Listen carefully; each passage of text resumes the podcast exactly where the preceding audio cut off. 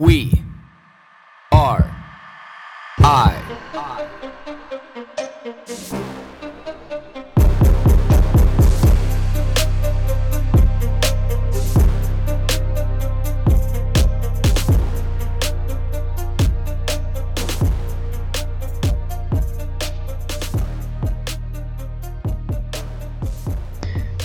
Good afternoon, everybody. This is another edition of We Are I. We're sitting down with Jen from Kiss Consulting. So, the reason why Jen is here, and I found this to be very interesting, is as I was at a fundraiser for the Langley Hospice Society. Oh, was it a week ago? I think it was last Saturday. Last Saturday or Saturday? Maybe the before that? Saturday. Oh, it was two Saturdays ago. Uh, but who Yeah. knows? It could have been a month ago. My life is so busy right now. Yeah, you know, when people ask me, you know, it's like, oh, what day is it today? I'm like, I don't know, tomorrow. I don't know. It's just like, I have no concept of time. No, Um, but see, there you go. There's the rabbit holes I get into all the time. But um, so Jen is, would you call it a professional or a pairing expert?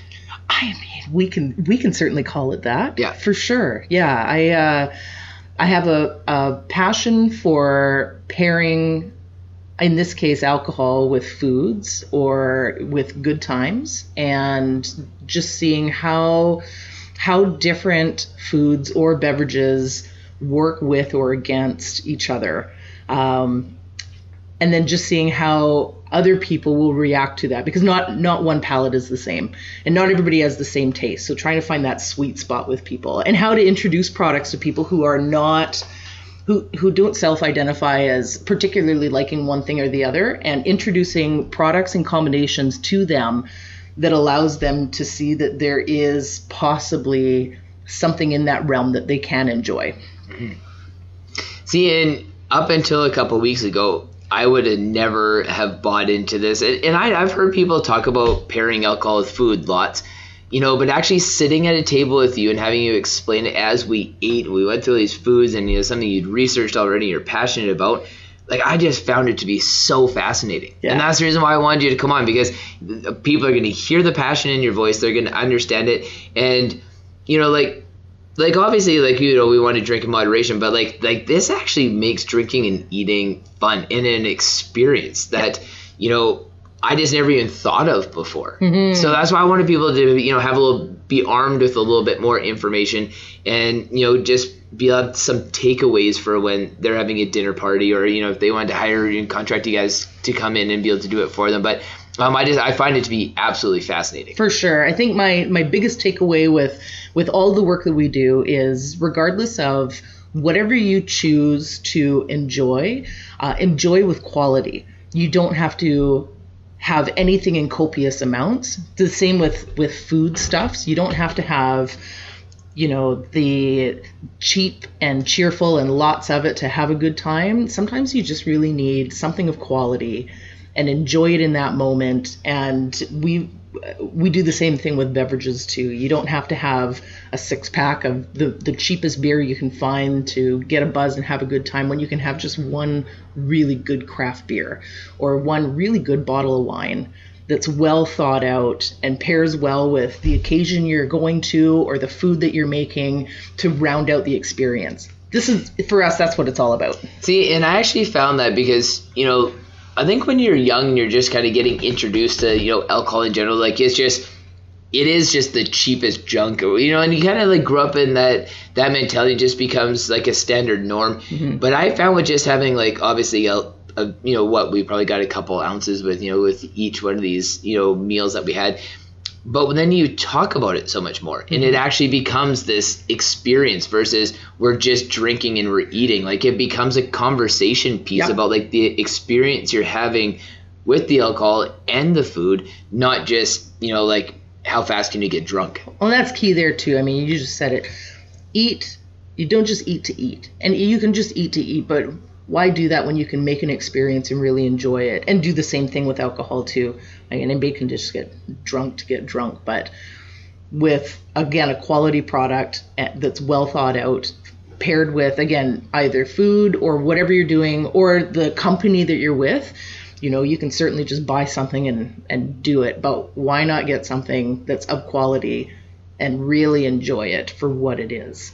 Well, and with the explosion of craft breweries, craft distilleries, you know, obviously BC is Yeah. huge for wine in general anyway, but uh, like, why not? And I think more people kind of need to start stepping out of the box of like a, a Coors Light, a Molson Canadian for a beer, where like, you know, there's been a lot of chatter out here about these sour beers, and I'm like, what's a sour beer? You know, and I know we kind of briefly talked about it a, a little bit, and you know like there's just I there's this whole other world I think that's starting to open up when it comes to you know like alcohol and you know beers and you know hard alcohol or whatever the technical I guess name is for it but there's just this is where I feel like the education really needs to to come into play because there's all these artisans coming into the the world and all these you know small local places opening up and we need to go experience them because they're not just a beer No, that's exactly it. Yeah, for sure. And and style and quality are, are huge. And again, when when you are dealing with like say for the beer that we brought, for instance, it's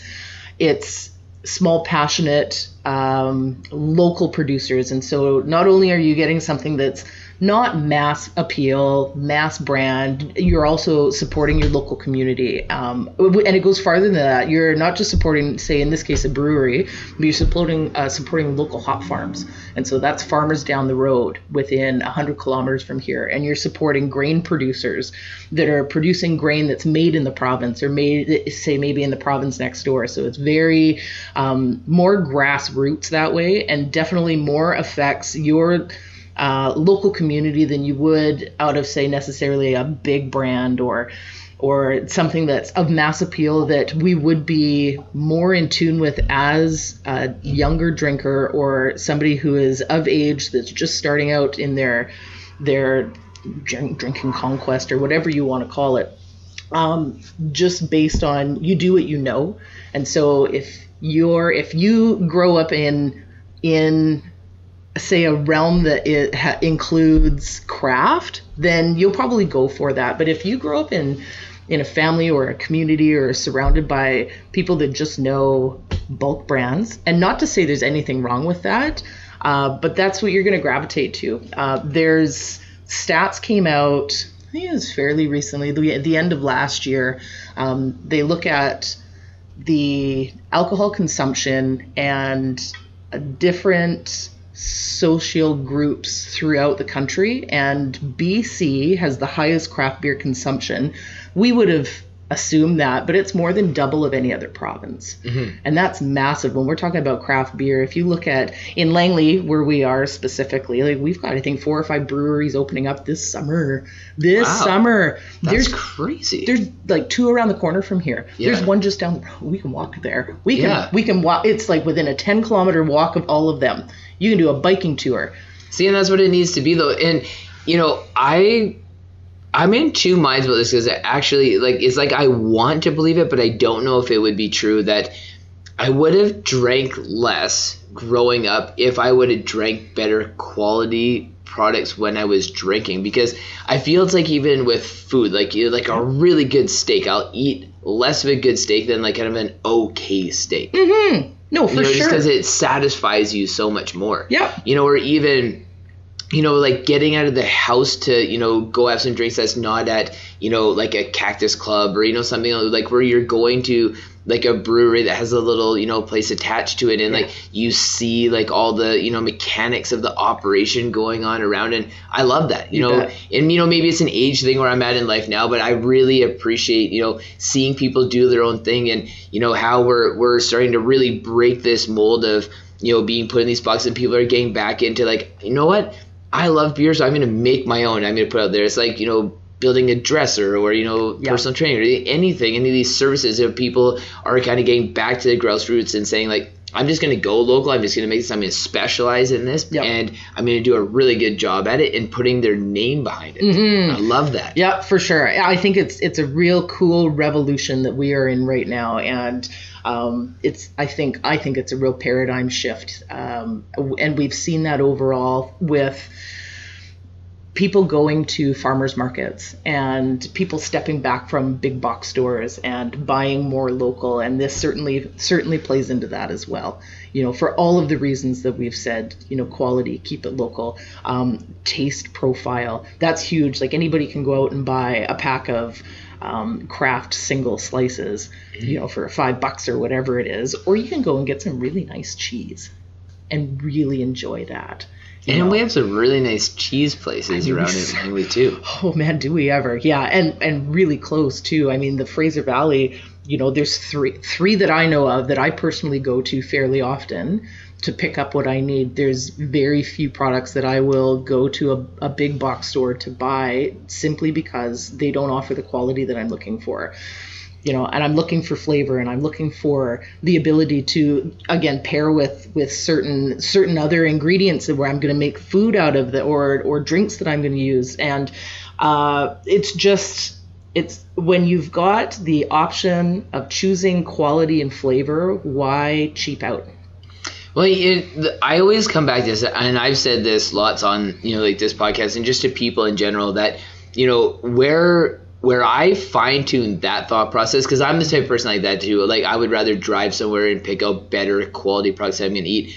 But my daughters, where they will sit on the grass and they will pick, you know, tomatoes, you know, like little cherry tomatoes off the vine, or like Yeah. they'll pull beets or carrots out of the ground.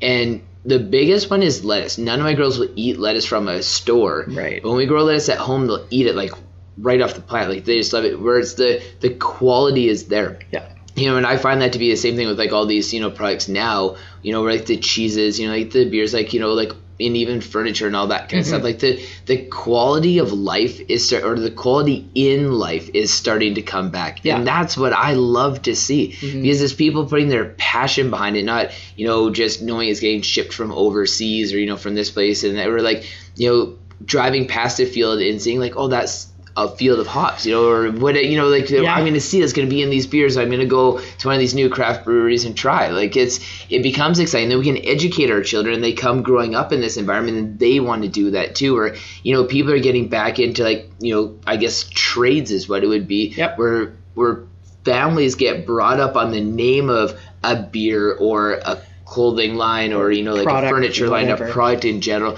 and that's you know I just I love that side of life. Yep, I think it's good, and I think really the the one word that you can throw over top of all of that is community and being connected back to your community and finding finding your neighbors and people around you are all are we are all one. We all have to work together um, if we're going to survive and everybody has something to offer everybody else. And i think it's fabulous. It's there we went through such a time where there was a real disconnect. And if we want to tie social media and all of that shift into it i think it, it certainly speaks to that. But I'm really happy for myself to see that it's kind of coming full circle, uh, because it's just life is so much better with with friends, and if you've got people with like interests or people that you can help out or they can help you out or provide you products and services, I think I honestly I think that's what it's all about.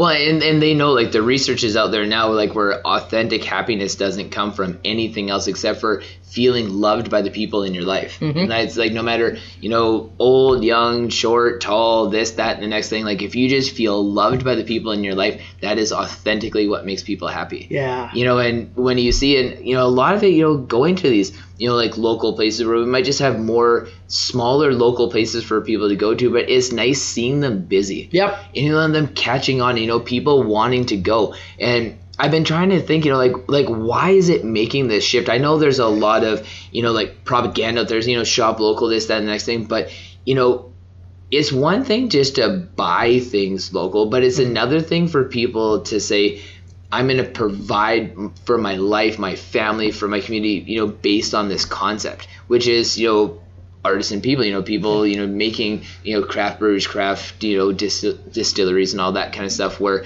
you know, it's interesting this whole cultural shift, like what you were saying. Like, and I love it. I, I love to see it. Yeah. Yeah. I do too. Um, while we're sitting here, Yeah. this is just staring at me, and so we're gonna And it's Friday. and it's it's. It's the freaking weekend. It, yeah, it's and it's a long weekend, a double long weekend. It's beautiful outside, and um, so why don't you tell us about the a little bit about this? What, what do you got So here? wait, what, what I brought for us today, uh, Twa Dogs Brewing. They're based over just outside of Victoria in Saanich, BC. Beautiful Saanich, BC. Uh, been around for I believe it's two and a half years. Uh, it'll be three years towards the end of this year. They are a brewer and distiller, so they um, they brew a full line of beer. We've got all sorts of different beers. I've brought four of them today, different styles, uh, and then they're also a distillery, so they are making whiskey. That's that's their that's the jam.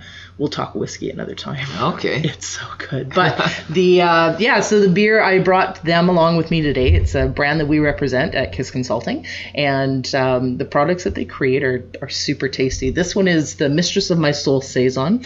Uh, saison is a uh, it's a really simple beer. It's a um, uh, farm style beer. It's really uh, this one is fairly clear. Um, pours very light. It's crisp. It's on your palate. You're going to get um, a li- it's gonna it'll have a little bit of funk. It's a pleasant funk.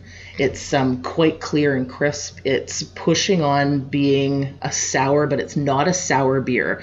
To, to the conventional sour beer that we were kind of touching on before, it's not like that, but it has a, a really good balance, great flavor notes. This is a, a really good food beer too. Tastes like summer, tastes like sunshine. It's um, not overly hoppy. It doesn't have a super high IBU, which is international bittering units.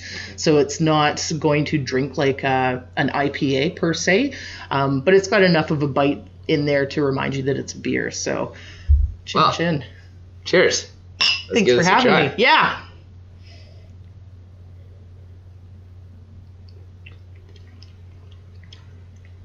Wow, that's tasty. Isn't that good? That is good. Yeah. I see what you mean by taste like summer. It does. You know. Yeah. You know, like it, as I was swallowing them, I'm just like, wow, I'm, I'm, I'm on a porch. Yeah. Yeah. I'm kind of like looking off the porch. You know, the kids are playing out in the grass. There's the, the swing on the tree. That, that that tastes like summer. Yeah, on a hot day, this this is this goes down really easy, and it's a it's a drier style, so it doesn't have a lot of residual sugar in it. Um, what that means is it has that drying effect in your mouth. It's not going to be. Um, it'll leave you more mouth watering. This this would go super well with charcuterie board. Um, you could have this with uh, easy pasta, ooh, uh, vongole pasta, oh, pasta with clams, all day long. Tomatoes, ooh, tomato and feta salad, or There we go. or feta, basil, and watermelon. That would go great with this. It, it has uh, there's enough acidity in there that it would kind of cut through flavors. It would cut through some fat if you were to have this with meats and cheese, all day long. A really just a super easy easy drinker. See, and I hope that everybody just got sucked into it right there because this is that experience. You know, see, it was just the rabbit hole, the minds or the gear started turning, and then all of a sudden it was just like it went from pasta to tomatoes to salad to feta and this and that. And it was just that's her experience, and that's what I love about this woman. It just sucks you in. It just, I love it. so good. It's so good. I mean, you, oh, food, food and liquor pairings are just the best thing ever because your mind can just go and you can run with it. Once you know the basics, once you can figure out the flavors of the product that you're working with, you just have to think uh, of two ways you compare and you contrast. So you're either going to take a product and you're going to think of what it can enhance the flavor with matching with it, or you think of how it can an- enhance and offset a flavor by working against it. For instance, if you have, um, say, you've got a spicy Thai, spicy Indian dish, uh, maybe something Creole uh, that's got some spice to it. If you you can go one of two ways really. Uh, a beer that's got a little bit of sweetness is going to reduce the heat. So if you're looking, if it's like smoking hot, you want to reduce the heat. Think in terms of what can I drink that it's going to have um, uh, higher residual sugar will reduce that overall burn. Or if you want to kick it up a notch, add hops. The hops are going to intensify that heat that you're going to find in your mouth. Do you know why? I, I, it's there's a science behind it. Um, I honestly I'm not too sure why the hops do that. Uh, that I couldn't tell you, but um, the sugars you find the same thing with with wines too. eh? If you want um, if you want to reduce the heat uh, in say a Yeah, say say we say the same thing. If we go for a Thai dish, go for like a Riesling or a Gewürztraminer with a with a high sugar, uh, high residual sugar, because that's going to coat your mouth and it's going to reduce the heat. Um, but then you can contrast that by going something with a little bit more acidity, and then that's going to jack up the spice as well. Man, whenever you talk, I just feel like um, I'm on like a like a magic carpet. You're just taking me for a ride. And I, I love that because I know nothing about this, and I just I love being sucked in by it because you know it's like when you're talking with somebody where you you want to believe the words that are coming of their mouth, but they don't really believe it. But like you're like the authenticity of the passion behind like when you're like, and I I love watching your gears turn like as you talk like you're you're thinking about it, you're just like, And I love it. Like I just I I feel like I'm learning something about. A, a topic that it really casted off as just this real generic experience. Yeah, yeah, for sure. I mean, you don't know what you don't know if you don't know it, but as soon as you know, man, man, it broadens your world, you know. And so, again, this is one of those things that once you know just even the bare bones, it's easy to use the product to accentuate whatever you're doing. And then your mind can just run with it, eh? As soon as you can experience a couple things back to back and you go, "Oh, well, I get what that I get what that's all about. I get that you know, if you have, uh, uh, say, a wine and um, you're having some charcuterie and the wine has got uh, a really nice, a higher tannin level, then you can say, oh, well, okay, well, if that's the wine I'm grabbing, maybe I should grab some cheese with a higher fat content because now the wine isn't going to disappear in the cheese and the cheese isn't going to overpower the wine. You know, it's thinking in terms like that, and it's just it's it, it will change your life. It's like cooking with spices. You can cook, yeah, you can throw some chicken in the oven, and that's fine, and throw some salt and pepper on there. But man, as soon as you throw some rosemary on there, Absolutely. you know, you throw some truffle oil in there, bit of spice, it opens up your whole world. Same thing. Yeah, it does. And you know, I'm sure that you know people listening to this have a, a lot more of a degree in this than I do. But um, so is it international bitter units? Yeah, yeah. Like what? Like, can you explain some of those things? You know, for me. it's a it's a funny it's a funny thing. It's from my understanding, there could be people out there that that will correct me, but this is this is how I understand it. There is no litmus test for bittering units. It's kind of a bit of a gray area. And so um, there's actually there's charts online where you can see based on the style of beer what an approximation of how bitter you can anticipate it to be.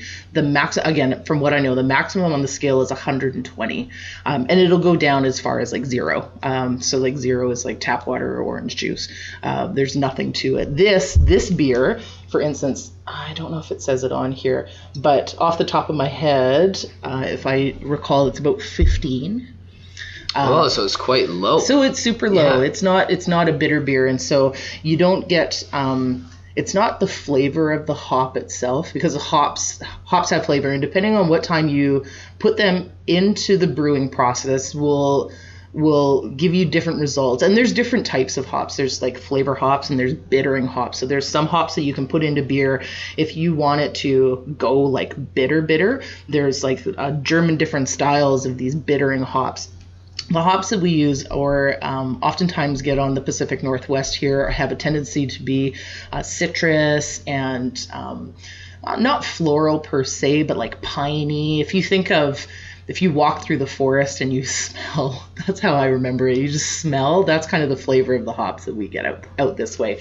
There's um, hops that you can pick up from, say, um, south of the equator in New Zealand. Uh, will have a lot of um, uh, floral notes in terms of like passion fruits and tropical fruits, uh, fruit forward hops. There's hops that will give you more citrus notes and hops that will give you different um, fruit or uh, uh, yeah, like piney notes or different kind of tree or herbaceous flavors. Um, they're all over the place, and those will play into again at the point in time that you put it into the the brewing cycle will render different levels of bitter or just flavor. Um, one of the really popular styles of beer that's out right now, it's really exploded in the Lower Mainland uh, and BC over the past year and a bit, is that New England style IPA, which is a hazy IPA. It has um, more hop suspension in it. It isn't necessarily a super bitter hop, but you get loads of flavor. They're, it's like juicy. They're super juicy and they're really good. Actually, actually, I brought one and we'll drink one of them. Oh, maybe next. Let's do that. I'll show you. You So what would if this is a 15 like if just for like a beer that maybe people would know or like or what is like what's kind of the average like if you were to if if people were thinking about like you know what is the bitterness of my beer like what what what's the average is it average around 15 or average around like 20 30 or I mean, it's not. because I'm thinking when I say average, like like the Hmm. big box style beers, you know, like the, you know, Molson Canadians, the Coors Lights, like the things like that. That like most people they would walk in They're- like a Corona or you know like a Heineken. Yeah, they're quite low. Like your your your Corona style, like the Mexican Cerveza style, um, based on if we look at Corona, I mean, you can you can look at different Cerveza and they will have different a different range of, of bitterness. But um, just off the top of my head, if you look at kind of the bigger brands, Molson Coors. Um, uh, and such, you, they're going to be quite low. Um, as lagers and pilsners for mass appeal, you man, just throwing a number out there, you would probably, I would, I would say within the 25, anywhere between t- 15 and 30 range. They're not going to be super, super bitter. So these ones that are like at a 120 would just lay you out with how bitter they are. They're they're like a bit of a palate wrecker. you know, you it's you can't really go backwards from that, right? And what we're gonna do is we'll keep these open and then we'll jump back and forth too, and I'll kind of show you the difference and how how at, without having food here, you can kind of see how pairing um, booze with food works. Um, because after having an IPA and then going back to this, the bitter in this in the IPA is going to cancel out some of the flavor notes in the saison, and vice versa. Um, if you have something that is really bitter, it will probably accentuate more of the sweet notes. Uh, and then conversely, if you have something that's sweeter and then you follow something um, bitter after that, it is going to make it taste intensely bitter. Think in terms of you have that everybody has that unfortunate incident where you brush your teeth and it's nice and minty and then you have orange juice. And it just ruins your morning because you just had minty orange juice. And everybody knows what orange juice tastes like. It's it's supple and it's sweet and it's juicy and sometimes it's got some bitterness to it. But after after the mint you're just like, oh God, what is this hot death in my mouth? This is not good. And then you have to wait for your mouth to readjust and you, you salivate and it, it cleanses your palate and then you can go on with your day. It's essentially, it works the same way. Interesting. Yes.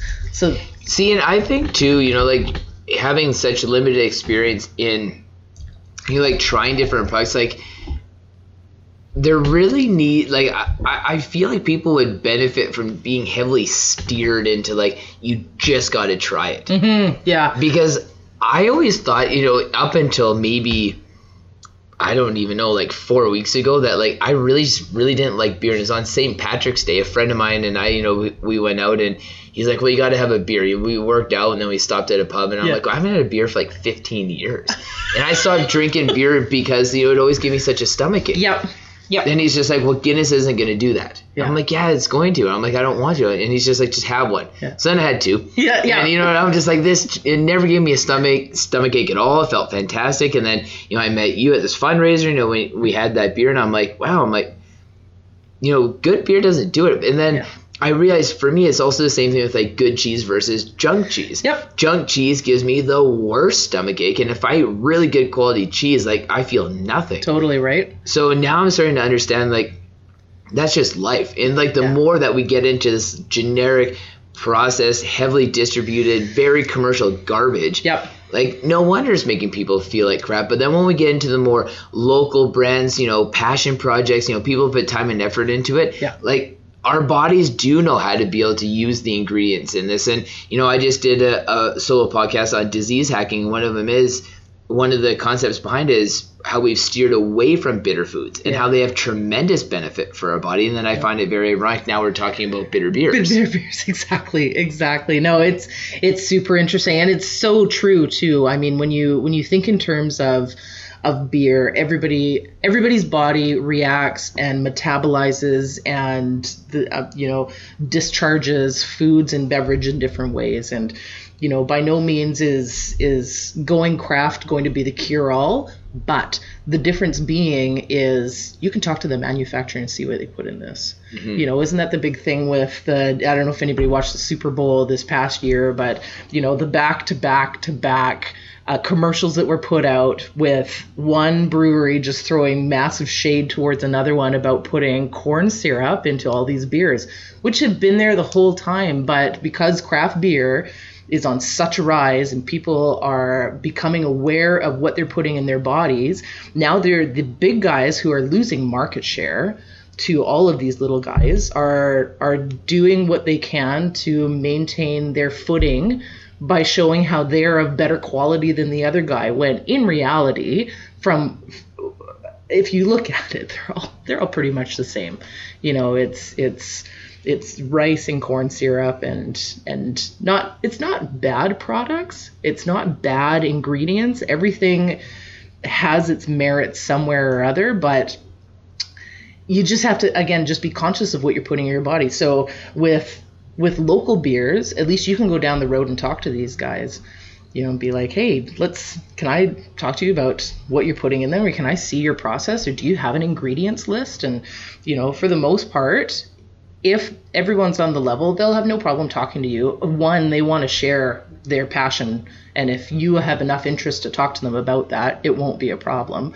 But two who's got anything to hide? It's you know, it's just going to showcase what they've got going on, eh? And so it's See, and you know, like that's where it brings me back to this one time that I was, um, I was in Calgary at an ice cream shop, yeah, and you know, the it was one of the like an artisan ice cream shop. You know, like this guy who's you know making his own ice cream. just out of town. It's the best ice cream in the world. Yeah. I think I know the place. And it's, there was always like a 45 minute lineup to get in, right? Yeah, I know he- the place. Yeah, so then I'm just like, I'm like, this ice cream's fantastic, and he's like, oh, come in the back, let me show you. I just got these new machines, and I, right then and there, I was like, okay, this is like this is what I come see, and that's. Yep. That's, That's what I've book. seen at some of these craft brewery places where you say they're, they're not ashamed to talk about it. There's like, I want to show you what's in. I want to show you the machines and I want to tell you the story behind the machine and, Yeah. you know, why I put these machines here and, you know, where I got these hops from. You know, like it, it's this story because they're so excited just to share it with people who just inquire about it. Yep. You know, it's like, you know, this conversation with you just like just bubbling out like all this information. Then when you go to places like this, it's just like another version of that. And yeah, I just love the stories. You know, like for me, like that's the experience is sitting down with the owner of these places and you know, like understanding like, well, why did you get into this? Like, how did you get into this? It had to be more than you just like to have a beer on Friday nights. You know, like it's got to be more than that Yeah. and you know and to take it to this level and then you know like researching the hops and I, i'm really I, when we get to a point of you explain to everybody about these champagne hops because they blew my mind yeah. like i didn't even know that like beer could do that or like hops could do that or like that was like a, an experience my mouth could have but like it was just that was crazy Totally, and actually, we'll we'll tie it into this one. That that bottle, we've uh, all of our samples are gone. Wow, but Yeah. we can certainly talk about that. So the one that we're tasting now is the the Hazy Mist New England IPA, again from Twa Dogs, uh, our good friends over in Saanich. And I like uh, how you keep looping me back into the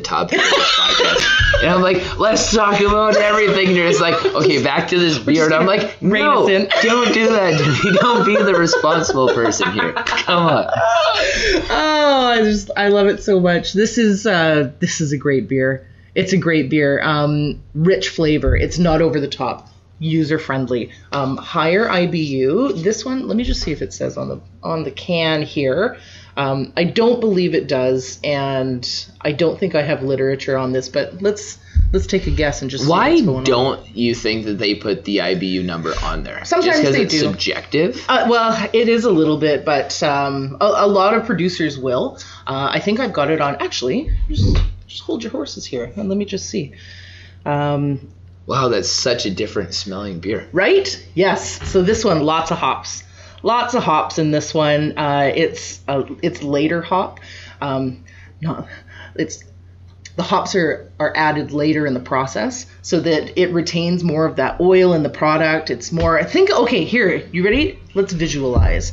You're making a cup of tea. You boil your water. You have your tea bag or your loose leaves in a ball, and you put your tea bag in the cup, and then you throw some hot water over top of it and you just let it steep for five minutes because that's what grandma used to do and then you stir it and then you let it steep and half hour later you come back. And what you've got out of your red rose tea is like a pretty bitter really heavy super dark tea. So that would be adding the hops early in the process. It's going to give you that really strong full flavor super bitter because the plant has just been beat up and it's been put in the whirlpool and it's it's all in there. Or you can boil your pot of tea, a pot of water, throw it in your mug, you take your tea bag and you dip it in three times, and you take it out. And what you've got is definitely a more delicate, um, more of the flavor of the plant comes through as opposed to the bitterness. That is like late hopping. Same process. Late hopping. That sounds like we just learned some beer terminology. Beer there. terms. I like it. Yeah. Late yeah. hopping. What do you? Late so, hopping. There you go. So this the the hops for this one, I believe it's in um the just off the top of my head, I think they do it uh, twice. So I think they've got some uh, hops in the whirlpool, and I think they do it uh, later as well, uh, just to retain more of that juicy flavor without that overpowering, high, heavy, heady, hoppy bitterness. Um, Where do we grow hops in BC? you ready for this? Chilliwack. Really? Chilliwack was an absolute mainstay for hops years and years ago. Um, I don't know enough of that history to know what's why it disappeared. Lillooet was also um, a major hop growing region. Actually, in Lillooet, they also grew a lot of tomatoes, super hot up that way. There's one winery in there uh, up that way that's a physical winery. There's lots of um, great producers, but Fort Berens is up there and they're producing fabulous wines uh, because it's just so intensely hot. Um, the ground, the terroir is different than other regions in BC, and so it produces wines with different minerality, different sugar content um, than what you can get, say, in the Okanagan or in the Fraser Valley. We're growing lots of wine, lots of grapes in the Fraser Valley. Uh, but looping it back to hops, yeah, Chilliwack, and you can go visit them too. If you go out between, say, number three road, um, the Cultus Lake turnoff, and then heading towards Chilliwack. If you look over there, particularly closer to the summer when everything's starting to go, it's just little canes are coming out of the ground now. Uh, but yeah, closer to the summer, and you look over and there's just like walls of green. That's all hot plants. Really? Yeah, if you if you go uh, Highway One, get off at Evans Road, and then head towards Cultus Lake, and then look right, all hop fields in there Really? and they're producing loads of products. Actually it's interesting to my knowledge. Um, local hop producers have been contracted out by the Big New Molson's brewery in Chilliwack to supply hops for their production, which is fabulous for for our local farming community. It's it's awesome. Yeah, So if they do that, will our local craft breweries have enough hops for their supply? Like it would, it, it's nice. It's, it's that guaranteed income, but that would be the sad part about it is if you know like the big brewery comes in takes all the hops and then a lot of these craft breweries can't get what they want Yeah, I think there's I, I think there's enough to go around from my knowledge. I mean, you, not all hops come from here. You, you know, there's lots come out of Washington. There's loads of producers around um, producing different varietal of hops. A lot of hops are um, uh, are picked and then they're dried and pelletized and then uh, uh, like shrink wrapped so that you can hang on to them and use them at your leisure. There's uh, they do what's called a fresh hop when hops are finished growing, ready to pick. They um, will sell them to local producers to do a fresh hop. But that's really the only time of year that you're using fresh product. Otherwise, it's all pallet- pelletized. what, what, what would be the advantages of using fresh hops Uh, different different fresh flavor profile. It's like say um, eating a fresh mushroom as opposed to a, a mushroom that's been dried and reconstituted.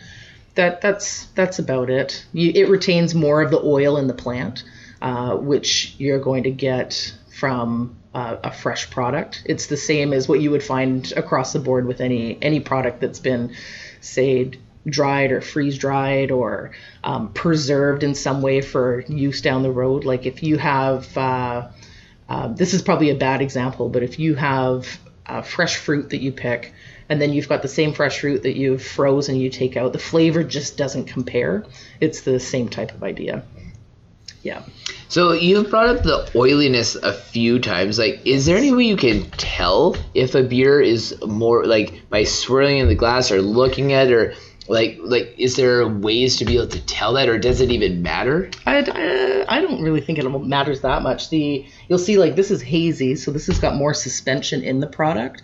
Um, whereas if we look at, let me just pull this back out of the bucket. See if we can. I did see. notice that about that beer though, is it seemed very clear. You're like looking at a lake and being able to see the bottom, and this one does look like a foggy day driving down Right. 192nd Street or So something. looking back at our saison, um, there's it, it was pretty clear, but then on the bottom of the bottle there's quite a bit of sediment.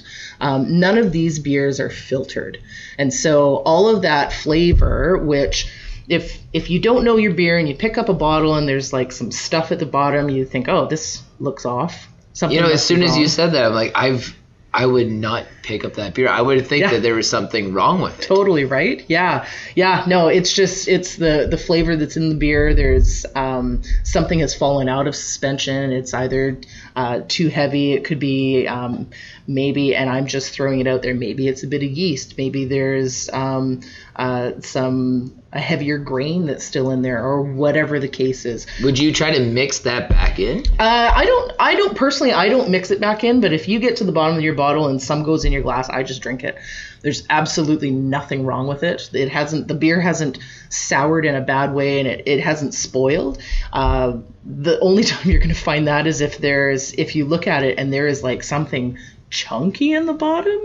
Then you probably want to check the expiration date on that bad boy. But outside of that, there's yeah, if you find sediment in your beer, especially, and you're gonna find that more with craft beer than anything. Uh, craft producers uh, really strive on maintaining as much flavor as possible, uh, and and you do that by not filtering.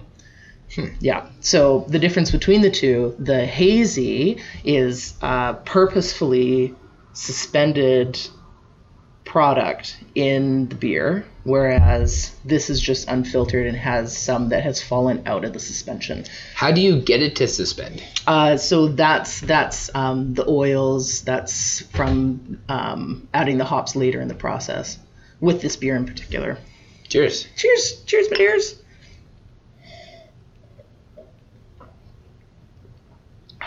That's a pretty clean taste to it. Right? Very clean. Yep. Yep. What and a so, difference between those two. So again, you get uh, more hop flavor. It's not just bitter. There's flavor to that. Um, what you're gonna, what I pull out of that, really nice citrus. There are some tropical notes in there as well. Let me just. See, when I taste that, I get this kind of palate clearing wash. Like it seems almost watery at the beginning, cleanses your palate, and then allows the hops just to have a lot better effect on your taste buds. Right? Yeah. Yeah, you can enjoy that. So here's the technical. Here we go. A tradition, a traditional New England style IPA. This beer is wonderfully creamy, cloudy, and smooth. Luscious tropical flavors of orange, passion fruit, and lemon take the spotlight in this hazy brew, followed by a subtle floral hint. Yeah, I got the orange and the floral hint. The rest of it, I need to refine my uh, my taste buds on that. But And that comes in time. Wow, I, I can't even begin to explain how odd that is. I find that to be just as odd as the experience of what those champagne hops did when you said that they're just like the beer's going to disappear in your mouth. And I'm like, there's no way. And then I took that drink and I was just like, there's no more beer in my mouth. Totally, right? It's just gone. Like, so, but yeah, like just, it just feels like it's this really flushing of your taste buds yep. and then you just get this like karate kick of the hops. Like, I love that. Yeah. What and an it's, experience. it's not super bitter. It's this again. This is all about hop flavor, It's all about that juicy, mouth-watering sensation that you get from drinking your product. It's not it's not a sweet product. It doesn't have a lot of residual sugar. It's drying, so you get more of that acid will create uh, a rush of saliva in your mouth um, to kind of fill that dry void It does do that. right? Um, the difference between this one and the other beer that you're talking about is the Juicy Brute um, Brute IPA from Twa Dogs. That one we uh, pour out of a bottle. Uh, it's a limited edition. It's available as of right now, but it's just a limited run. The difference between those two is I'm gonna stop you for one second. yes. What is it called again? Ready? Juicy Brute IPA. Okay, write that down. Go to wherever you can get. Like, can you get it at any liquor store? Yep, uh, liquor stores in BC. You want to look at private liquor stores. Um, ultimately, if a store doesn't have the beer that you're looking for or the product, just ask them to bring it in. There's also actually select government stores that have it as well. That one, it's not a listed product, so you have to ask around. But if um, if you go to a government store and and that's your local and you like to shop there, ask them to bring it in because they will. And this beer, everybody, like this, like I can't even tell you how amazing this beer is. It, it is absolutely worth a trip down and giving it a try. Yeah. Like it is it's phenomenal. So when we get around to explaining, or not we, when Jen gets around to explaining like what champagne hops are, you got to experience it. It is like no other experience you've ever had with any beer, any other product. It is just you have to experience it. So write that name down, go buy some and try it and just enjoy it. Yeah. So the Juicy Brute, they a brute. They took the name from uh, like brut champagne, classically dry, super dry, uh, leaves you with great aroma, nice flavor. Uh, in a champagne, you may get some fruit. It may be a little biscuity, definitely dry on the palate, and a super refined bubble.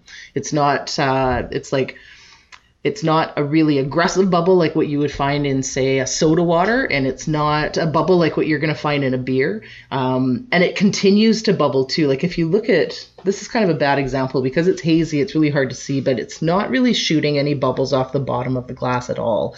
With the the brut IPAs, they're using champagne yeast in the product. They still all the sugar out, so you're left with a very dry, um, super easy drinking IPA. When you look at it in the glass, to the same extent that if you pour a glass of champagne into a flute, it's going to shoot the little bubbles off of the porous parts of the glass on the bottom through, and that's all to do with the yeast that's used. It's so it's it's really interesting. There's some really good uh, brut IPAs out right now they i started to see them hit the market really with some regularity about this time last year they started to come out and So it's a fairly new product. yeah, yeah. There, it's it's really new to the area for sure. I'm not too sure the origin of the the brut IPA, but as far as Lower Mainland goes in BC, it's relatively new. But they're when they're done right, they're a really they're a fabulous drink and really great to pair. Like we when we had it at the uh, event that we were at a couple weeks ago, we had it with charcuterie plate, and it paired so well with all the cheese and meat that they brought out. It's really palate cleansing. Uh, whatever you've got in there, it's because it's a super dry product. It just it really wipes your slate clean. This one, uh, it reads. Uh, classically dry, light in color, which it was, uh, highly effervescent and wonderfully fruity. It's close to popping a bottle of champagne as you can get. Uh, intriguing as it is drinkable with a light, crispy tropical mimosa flavors, including citrus, mandarin orange, and passion fruit. Um, the flavor profile that we get for, pardon me, a lot of the beers that we produce at Twa Dogs, uh, the hops, a majority of the hops come from uh, New Zealand, and so there you're going to have more of that tropical profile as opposed to what you're going to find in Northern Hemisphere hops.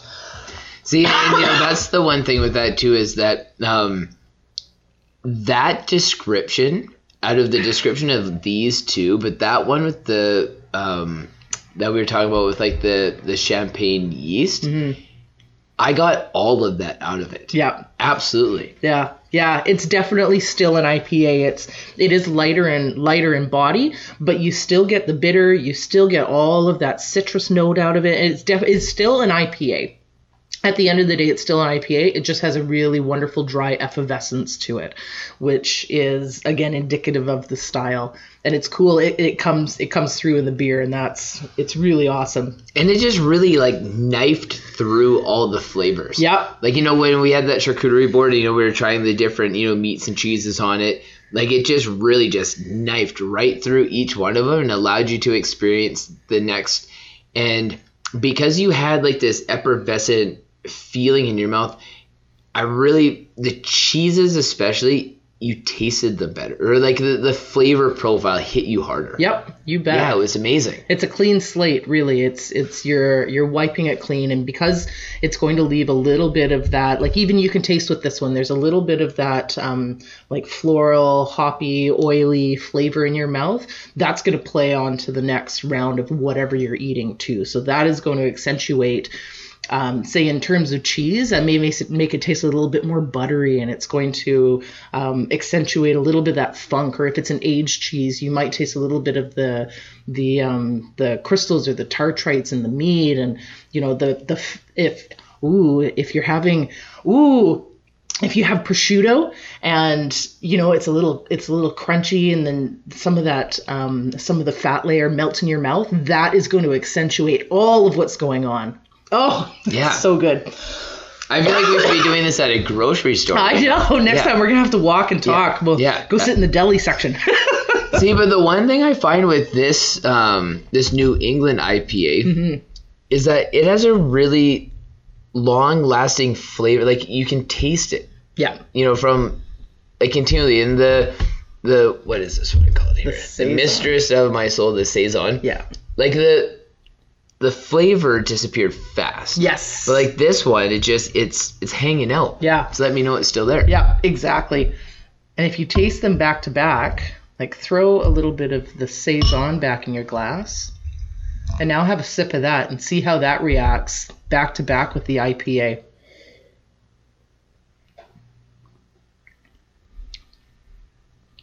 Wow. Right? So any of the hop that you were going to get in the saison previously kind of isn't there anymore.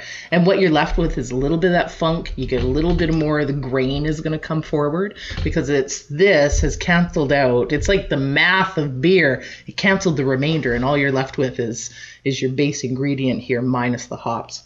and I just it was it was a lot more of an impactful flavor. Like it just Yeah. really enhanced it, like supercharged the flavor that saison. Big time. Yep. Yeah, it's like my tongue just doesn't know what to do right now. Mind Maybe I'm sitting around like drinking beer right now, but it's like. But I find that see because that is one thing I would have never, especially about beer, because beer to me, in my mind, if I had to describe it, it would almost kind of be like like back alley, you know, like where it was just Yeah. it wasn't refined. But this mm-hmm. is totally different. It's a new age of beer. This isn't this isn't your daddy's beer unless No. was a home brewer and brewing in the basement like No, it's not. did. Yeah, it's no, no. My dad was all about the Rainier when we were growing up in Southern Alberta, and like this is not that experience whatsoever. No, no, and and props to Alberta. I mean, being the the land of of farming and grain, I, the they are producing fabulous beer out there too. Although I think like what we find culinarily speaking, you just with different fusions and different um, uh, influence in the West Coast, I think that we just have a real breadth of product out here and so much to choose from. And then being super close to like the Portland and and in Washington State, there's a real we're in a real linear line of of cool beer produce production. And the Pacific Northwest too being you know like it seems like the Pacific Northwest should be very you know I guess just like very common. Like you know mm-hmm. like the area should be very you know like one and the same but they're not. You know like each little different pocket of the Pacific Northwest is very very diverse very different. Big time. and you know like you can experience that in products like this where yeah like I just I, I don't even really know where to go with it because, like I said, it's been so long. This is probably more beer than I've drank besides those couple Guinness Yeah, that I had like for like over a decade. right? And this is just such a different experience. Yeah. Yeah, for sure. And really, so here's the other thing too. We're if we were to lay this out in a conventional, you know, large brand product, you're looking four and a half to five percent across the board, lighter flavor profile. You know, I mean, we've really we haven't even consumed the amount of a single standard can, which is 355 milliliters. We haven't had that much beer between the two of us yet. But Like I said, yet. yet, It's like we're, we're getting there. As we're like, let me tell you why that was a pounding on the table, laughing. That's right, exactly. Yeah, there. The, but it speaks to the quality and style of beer. Like it feels like we've had a whole lot more. The ABV, which your which is your alcohol by volume, is higher in these craft beers, which doesn't speak for all craft beers, but I find in my experience, um, a lot of the craft beers that we consume are are of a higher ABV. Uh, you're getting more bang for your buck at the end of the day. You know, if you can go out and buy a six pack of whatever, whatever, name whatever beer, and it's going to cost you however much, eight bucks, whatever. Um, this bottle may sit you at, we'll say seven dollars, or you can mix and match and then share with some friends, and you've got more impact, more flavor, more variety, and just a better time. See, and you know, and I really want to bring it back around to like just the better time, Mm-hmm. where like, where the beer, the alcohol becomes like the topic of the conversation. Almost the reason why people are getting together is to experience these. Yeah. Because, like you said, like you know, like what you've poured maybe like an, an ounce or an ounce and a half in like each one of these glasses. You know, we've had a couple, but like really not that a lot. But the conversation to be had around it. Then you appreciate it so much more. You betcha. You're not just sitting there just drinking it, drinking it, drinking it, and then like you're trying to understand it more. Yeah, yeah, You know, and then you're more focused on the actual experience itself and what it brings to the table, and not just okay, we're, we're you know throwing like horseshoes for example. We're just gonna mm-hmm. pound back some beers. You know, like it's just it becomes so much more of just a generalized experience itself. You know, where you know if everybody brought like a different craft beer, you could sit around and do these very same things. You Totally. know, pour a little bit in people's glass and sit around and talk about it, and, and that's a fun night. Yeah, yeah, and loads of people do that too. There's loads of groups around of, of friends and people that do exactly that. Uh, because at the end of the day, if you were to just do it by, I mean, there's a lot of beer out there, and to just do it by yourself, I mean, it's you can, but where's the camaraderie in that? And Is there groups you can join that do this? you know, you, the best way if you're if you're looking to get some craft beer friends or experience more, in all honesty, just go to go to some of the uh, some of the pubs around. Some not the pubs, but the uh, brew houses um, on websites and ch- the best best resource Instagram. Everybody craft beer loves Instagram, and you're going to find more information on there about special events and things that are going on more than anywhere else. I think one of the best examples of that that I can think of off the top of my head is up in Squamish is Backcountry Brewing. They've got like they do movie nights and they do karaoke and you're welcome there anytime and the kids can go and the food is great and they just make it such a welcoming uh, community environment that anybody can go to. And any brewery around here is like that as well. Trading Post, awesome community there. When these new guys start to open up, I saw online uh, Five Roads is doing soft opening right now, and they're just around the corner from here as well. There, everybody is going to has something a little bit different to offer, but the one thing that they all have in common is community and like-minded people that may be novice, they may be expert level drinkers, but you're going to find that one thing in common is is trying new things and talking about what they like or don't like and and just sharing the experience. You know, like, and that I think is the key is the inviting people into the conversation about it. Yep.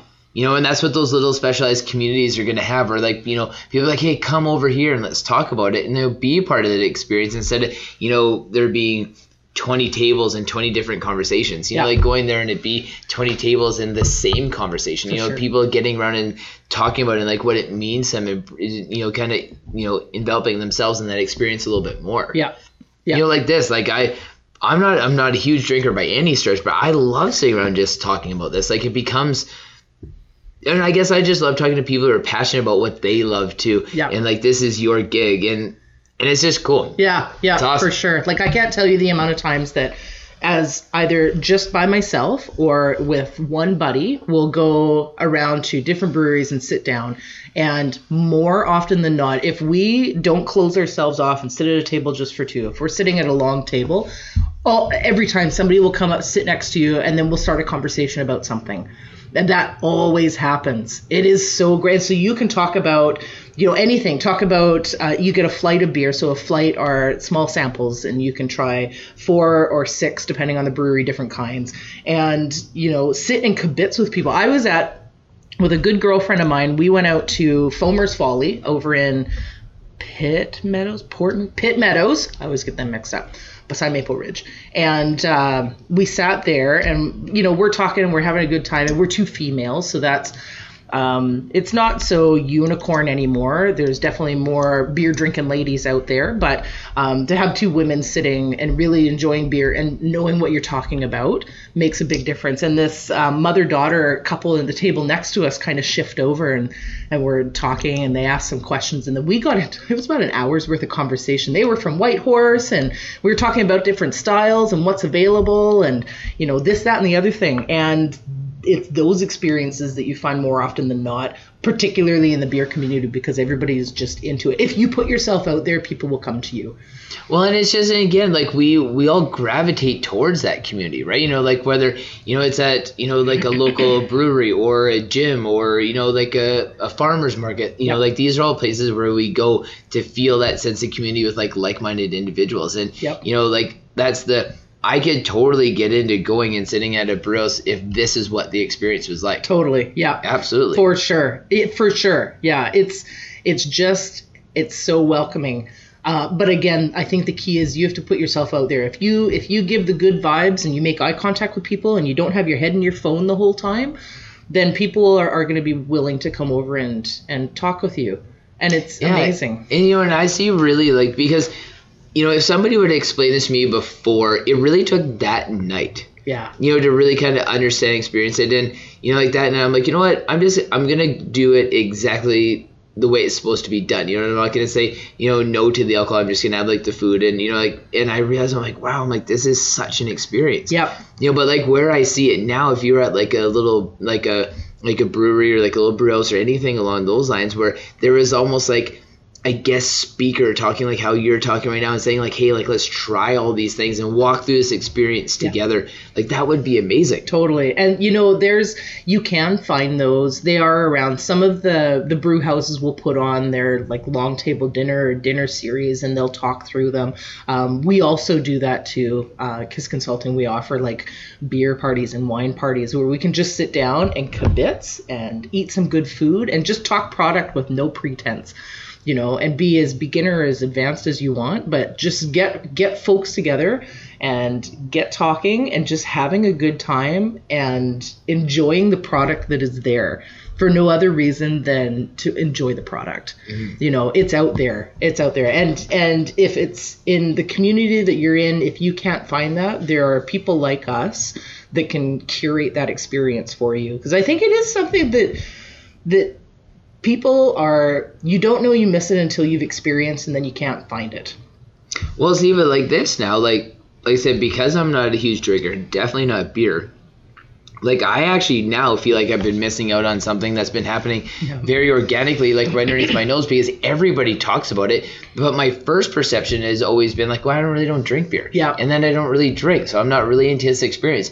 But this is totally different. totally right. And that's where with with your local brew houses if you can go and then just get a flight of product you know you get this much you get exactly what we're pouring in a, a small flight with a little info card or you sit in front of the board and then you can just taste them back to back. You're not going to get bombed. You know you're going to enjoy a sample of product and then that's it. And you can be there as long as you want and you talk with some folks and that's it and so you don't even have to really you don't have to be an aficionado and you don't have to be a grand lover of the product if you can appreciate it then then it's there for you Well, see, and like what I really want to know now how to do is pairing like the beers and like the spirits and the wines with food. Mm. You know, because like this this experience like this, even having those two other beers, you know, back to back, and how one just boosts the other flavor profile so much more. Yeah. Like I'm really interested what's gonna happen with this one, but just knowing how that enhanced the food that we were eating too is just it was unreal. Yeah. And then even like that that scotch, like in my mind, being a guy, I'm just like I should like scotch. Everybody likes scotch, but when I drink it, I'm like I just don't like scotch. Yeah. You know, but that scotch that we had, Yeah. I'm like I could drink that. Right? Yeah, I could hundred percent drink that. See, and that's that's uh, the Scotch drinking, whiskey drinking, uh, any kind of hard spirit. I think you can approach it the same way that we're approaching beer now. Is you, and you, you could say the same with any kind of food stuff too. Like you, if you have never had or you don't really eat a lot of spice. It makes no sense to go and have like the four chili flamethrower chicken wing at some pub somewhere because that is going to ruin your experience and you're going to tell people I hate spice. I don't I don't like spice. But if you can ease your way into it in a proper tasting, and let's do that. Let's do a proper tasting with this. Are you excited? yeah, absolutely, hundred percent. So what we're drinking now, this is the See that again, everybody. That's uh, Jen looping me back in. bringing because- it around. Yeah, it's yeah, it's the, absolutely. the mother hen Yeah. teacher in me. so this is the Twa Dogs Seas Between Us Red IPA. So what I actually let's let's let's go back to the start. I'm not really doing these justice. The original line of beers, um, if you're looking at this, it's Twa, spelled T-W-A, Twa Dogs, meaning two, not three. It's not French. It's actually Gaelic, which is the Scottish version of Gaelic. And so if you look at the label, we've got two dogs on it with some filigree and and what have you. And one is a happy dog and one's a sad dog. He's a little forlorn. And as the story goes, um, there all of the original beers were based on Robbie Burns' poems. Robbie Burns being the poet laureate from Scotland. Um, this was about a, a wealthy man and a bit of a pauper with their dogs, and they met in a field one day and and they exchanged niceties and then they got to talking about life and their different experiences and through talking they realized that you know you may be up on the hill and i may be down in the valley but at the end of the day our experiences are really similar and so they popped a beer and they shared a beer wow, and that's what that's about so that's the that's the the how simple. roundabout introduction to Twa Dogs, which we probably should have done because it's all story story laden See, but that's what you're gonna find at these craft breweries. Yep. Versus like these big commercialized, you know, beer distributors. That's right. right. You know, we're like that's amazing because like as you're saying it, you know, I'm like. I see it and I envision it, and when I go there, I, I want to feel that, and I see it on the label. yes I love the story behind it. I just I love there being a story behind something, The- yeah, and that's amazing. story is connection, isn't it? And I mean, Absolutely. people people are are from years and years ago are based on storytelling tradition, and I think that's really been passed down. Like if you know, I, I bet anybody at any given time can retell stories that they've heard from from grandparents when they were growing up, or even the, the nursery rhymes, which are stories of of um, uh, how to behave and how to present yourself and how to be cautious of certain things are all tied into that. We're we're a storytelling species of of animal.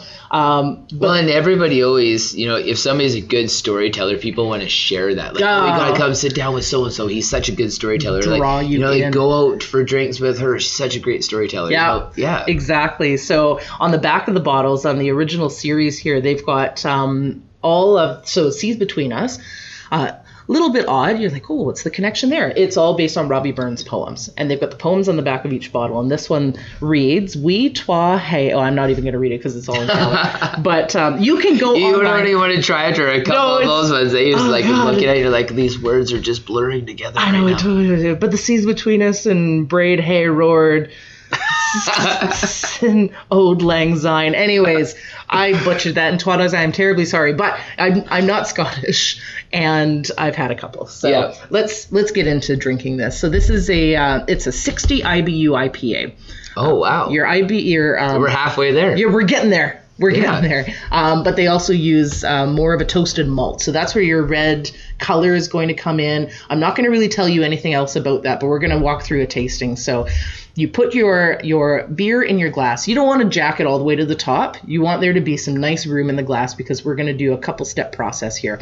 So we're going to look at it. It's it's not it's a little opaque. You can't really see through it. You can a little bit if you look on the paper, but that's um, it's a really nice chestnutty brown color. Put it in your nose, and you're gonna smell.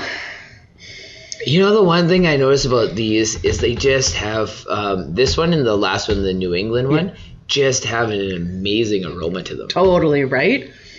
This one has got lots of uh, lots of barley, lots of um, lots of uh, darker notes to it, and that all comes from from the toasted the toasted malt, and then it's got the hops. So the next thing you want to do is swirl it. You know, and what we're doing here is we're creating some bubbles. Um, what the bubbles are going to do are they're they're going to burst open, um, and that's going to release more flavor into the glass. The glass is a little concave, so it's going to keep the the aroma in there. It almost slightly changes the aroma too. Hundred percent, it totally does. Yeah, You know, I almost don't get as much as like the like the fiery, the smoked smell. Mm-hmm. yeah, It, it brings out more of the fruity smell to it. totally. It's got a little bit more sweetness to it. Yeah. And now we're going to put it in our mouth. So what you're going to do is you're going to take some, draw some in, and then you're going to just put it all over your mouth. Um, make sure it touches all sides of your tongue, and then you're going to swallow it. As opposed to a wine tasting where you spit it out, um, it's important to swallow beer because there are flavor um, receptors farther back on your tongue that are going to pick up flavors out of the beer.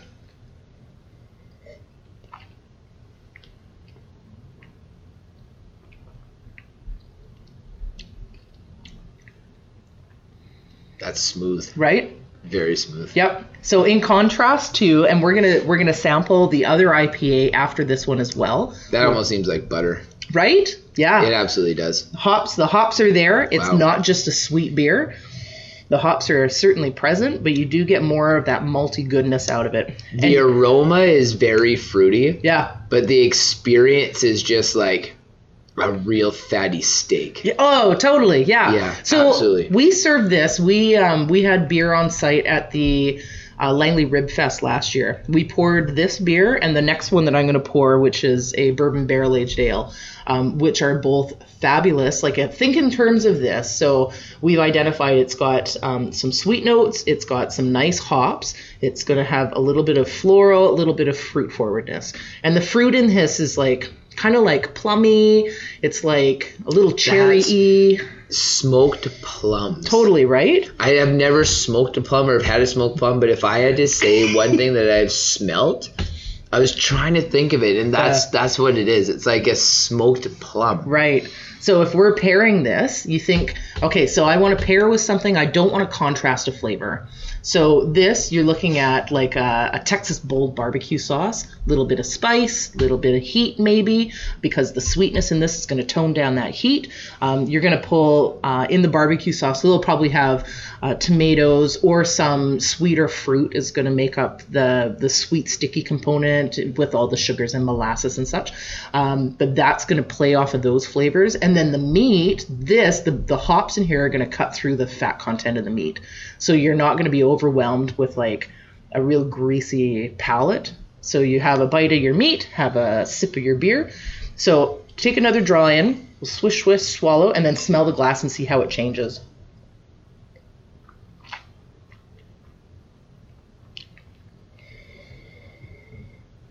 Oh wow. right? So now this hooks into your palate and your olfactory. So your your nose and your mouth, as far as smell and taste, are quite connected. I think people are are fairly aware of that, but if not, they are. And um, so we we had some of the product in our mouth. We took in all of that sweet, the um, the sugars, the hops, the bitterness is all there. And now because that has impacted on our nose, smelling it again, those sweet notes are kind of gone from the beer. Yeah, it's a lot more of a neutral smell. Yep. I get out of this. I get more, um, more like plant quality. There's a little bit more of a herbaceous note. I was gonna say earthy, but Yeah. yeah, it's essentially the same. totally earthy. Yeah. yeah, like bark. It, Yeah. reminds, it reminds me of walking through like our a temporal forest here, and you've got um, like decaying bark, and it's got that sweet earthy richness to it. That's what I get out of this after.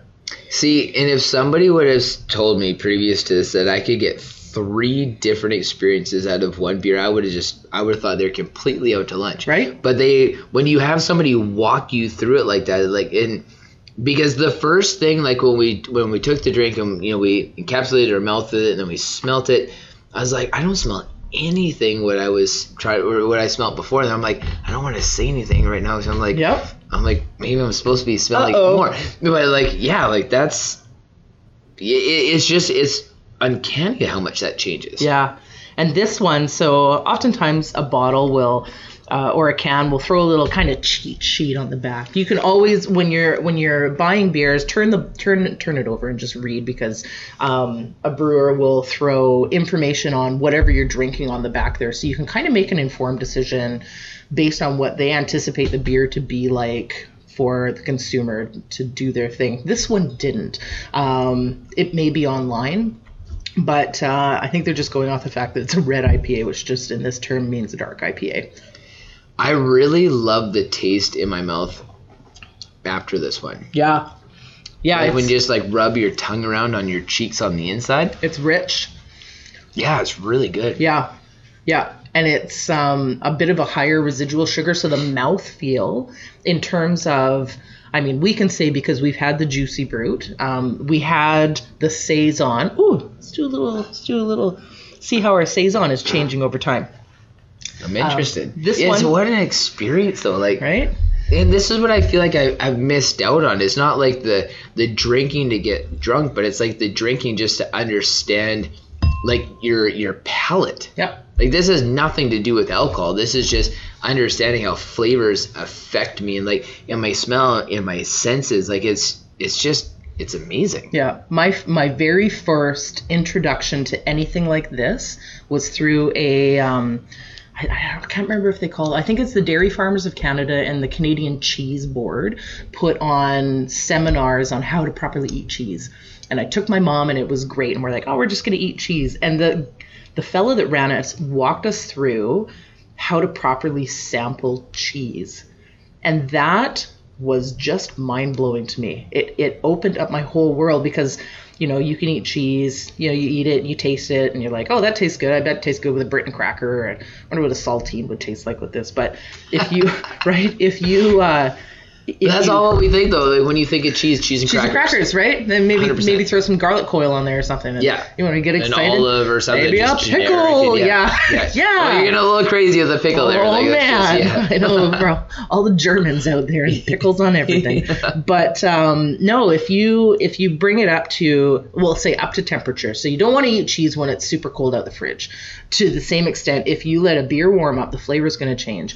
If you eat leftovers out of the fridge and it's still cold, you're gonna it's going to mute a lot of the flavor. So bring it up to temperature, and then you smell it and you taste it and you allow it to just move all over your mouth and then you breathe in to see how it changes it was it honestly it was mind blowing and that is the same with any anything that you ingest you can do the same process for See, and like that's, but that's the difference between like having an experience versus just drinking because it's Friday. right yes ex- See, and this exactly is why I wanted you to come on here and you know like and explain all this so people could and and you know maybe a lot of people do and I'm just ignorant to it, but like I just I find this just to be the way to go. Like, Yeah. If you're ever going to drink something, like why wouldn't you do it and like with just thinking about it in this kind of way versus just going and you know cracking open beer and plopping down on the couch and just whatever. Like it just like this is such a better experience and then just a great conversation to have with somebody too around it. exactly like hazy mist you can easily crack that and then just bang it back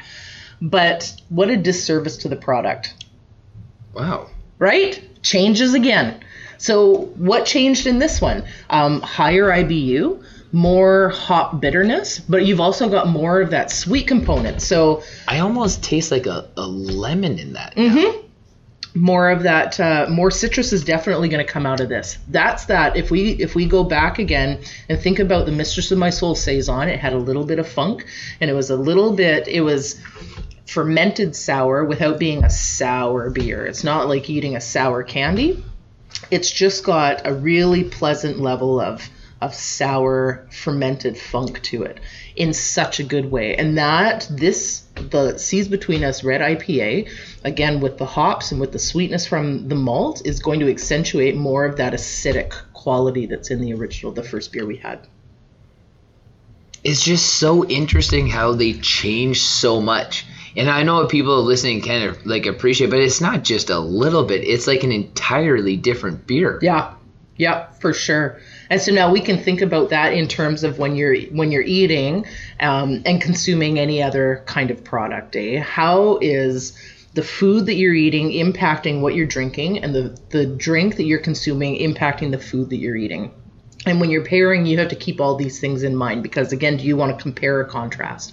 Do you want to add to accentuate the flavors that you have put in front of you, or do you want to contrast them to change them to make one part of that flavor profile stand out? So, what would you eat with this this seas between us red IPA? So again, I would do um, barbecue. Um, I would do anything with a, a, bit of a sweeter component. You could probably do a um, say like a, a ooh spaghetti and meatballs might work with that. Sweet tomato sauce. Um, you could do any kind of any kind of meat uh, dark meat, iron rich meat that has a bit of a fat content. Ooh, ooh, pork belly. Ooh, if you were to do like a uh, uh, like a kind of an Asian styled pork belly, maybe with some uh, a bit of a like a oh a miso glaze or something like that. Oh, that would be so good because then you've got the fattiness, you've got some of the meat in there, a little bit of a sweet, a little bit of a funk to it. I think that would pair off super well. Yeah. Or again, alternately, you can contrast that. If you were to do um, that, would probably go fairly decently with like a pad thai too. Go something because that's got a really nice sweet component. You've got um, uh, nice uh, some spice depending on if you make it yourself or you're you're getting it out somewhere else. Yeah, something something along those lines I think would be great. Or again, um, charcuterie. If you're going uh, heavy on the meat and a more of a funky cheese. Like if you're doing uh, gorgonzola, something a little blue, um, not Kraft Singles. You don't don't want to do a young what about cheddar. Cheez Whiz? Cheez Whiz, ooh, and then throw some Velveeta in there too. Yeah, you're getting Yeah. real crazy. Oh Wow, man, you actually are getting real crazy. yeah. exactly. I can't even believe like I was talking to my dad a couple months ago, and I'm like, do they still sell um, Cheez Whiz? Heck yeah, they do. My Yeah, dad's got a jar in the fridge. Yeah, so I, I Yeah. went to Walmart and I was just like, wow, they do. I'm like, that's so crazy. Yeah. They still sell that junk. It's super nostalgic to me. I had some. I think I was at my folks over Christmas, and I'm like, man, I'm just like really fancying some Cheez Whiz. Do you always have that? I can't find it. My dad's like, it's in the door. it's on the door. Open Big it up. jug of it. Like, yeah, Dad. Yeah. I always depend on you for the the Cheez Whiz.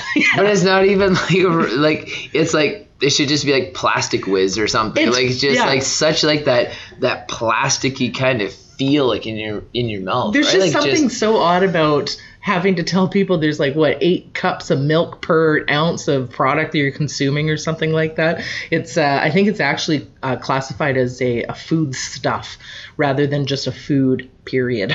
Yeah, inter- and yeah, it's it's in its whole other own category for sure. Yeah, and Totally. if not, it deserves to be. exactly. So do we? Whoa, that's dark. What is uh? So this is this is the showstopper. This is the Parting Kiss Bourbon Barrel Ale. Okay. Oh, so this is again another one of those beers that we we brought out with us to the um, Langley Rib Fest. It's a really good barbecue beer. It um, is along the lines of like a uh, Innis & Gunn. So uh, red ale that is aged in an ex bourbon cask. This one also has a little bit of um, scotch. Oh, pardon me, scotch in the product as well. So it's not so heavy and so thick that it drinks like a meal. You can certainly finish a bottle of it, but if you are into um, your your barrel aged beers, if you like a bourbon or a whiskey, um, and something with just a little bit more of a flavor profile, this is the one for you. So let's do our let's do our little test again. So you can kind of see through. It's not totally opaque. It's not totally dark. Um, on the nose, you get uh, really uh, really fine bubbles too. Eh? Yeah, it's it's a, a super fine bubble, and if you look at it, it's not shooting. So as opposed to the champagne yeast, it's not sending up a continuous stream of bubbles. Um, the bubbles that you get from this are just from when we poured it into the glass. Yeah, very surface. So rich. Wow. You can definitely pull the bourbon out of there. You can. Yeah. Absolutely. Pull some scotch. And then that uh, sweeter, sweeter crystal malt is what they used in this. That doesn't even smell like a beer. Not at Like, all, right? Not even close. Yeah. So we'll give it a nice swirl, see how that changes. So when you swirl it around, you get way more of the malt. And then when you try it,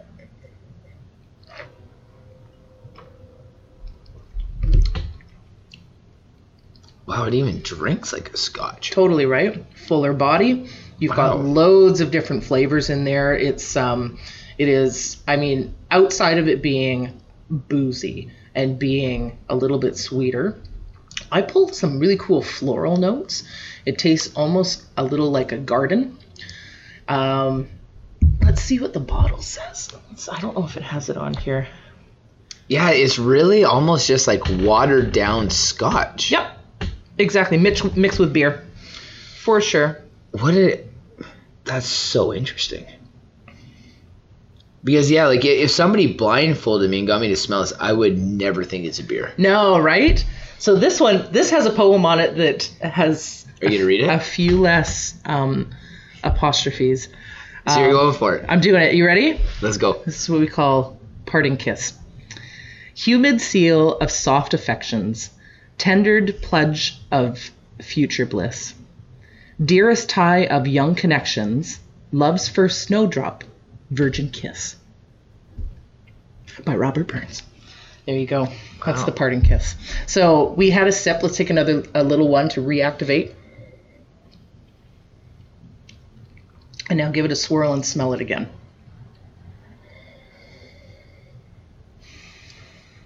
I definitely smell a lot more of the citrus side of that now. right? Citrus malty. It's a little bready. It smells like a, a little bit like I a see what you mean by bready. Yep. Biscuity. I really just like the smell of this one. I know. Yeah. It's so amazing. It's super solid. Super duper solid. Is it uncommon to put scotch in beer? Um, I don't. I wouldn't say it's common per se. I mean, there's the there's certainly a rise of beer cocktails that I've seen come out as of late. Um, Like sticking a Corona in a margarita? I mean, like that's like entry level, but to that extent, I don't know. I think there's a name for that. Actually, there's apparatus for those too, eh? Yeah, there Just is. pull it up. It makes me laugh. Yeah. But um, no, We're trying to be a little more sophisticated than the, the five star all inclusive resort in Mexico. That's right. That's right. But yeah, there um, there's a real when you look in terms of the craft beer community, they're not really satisfied with keeping status quo.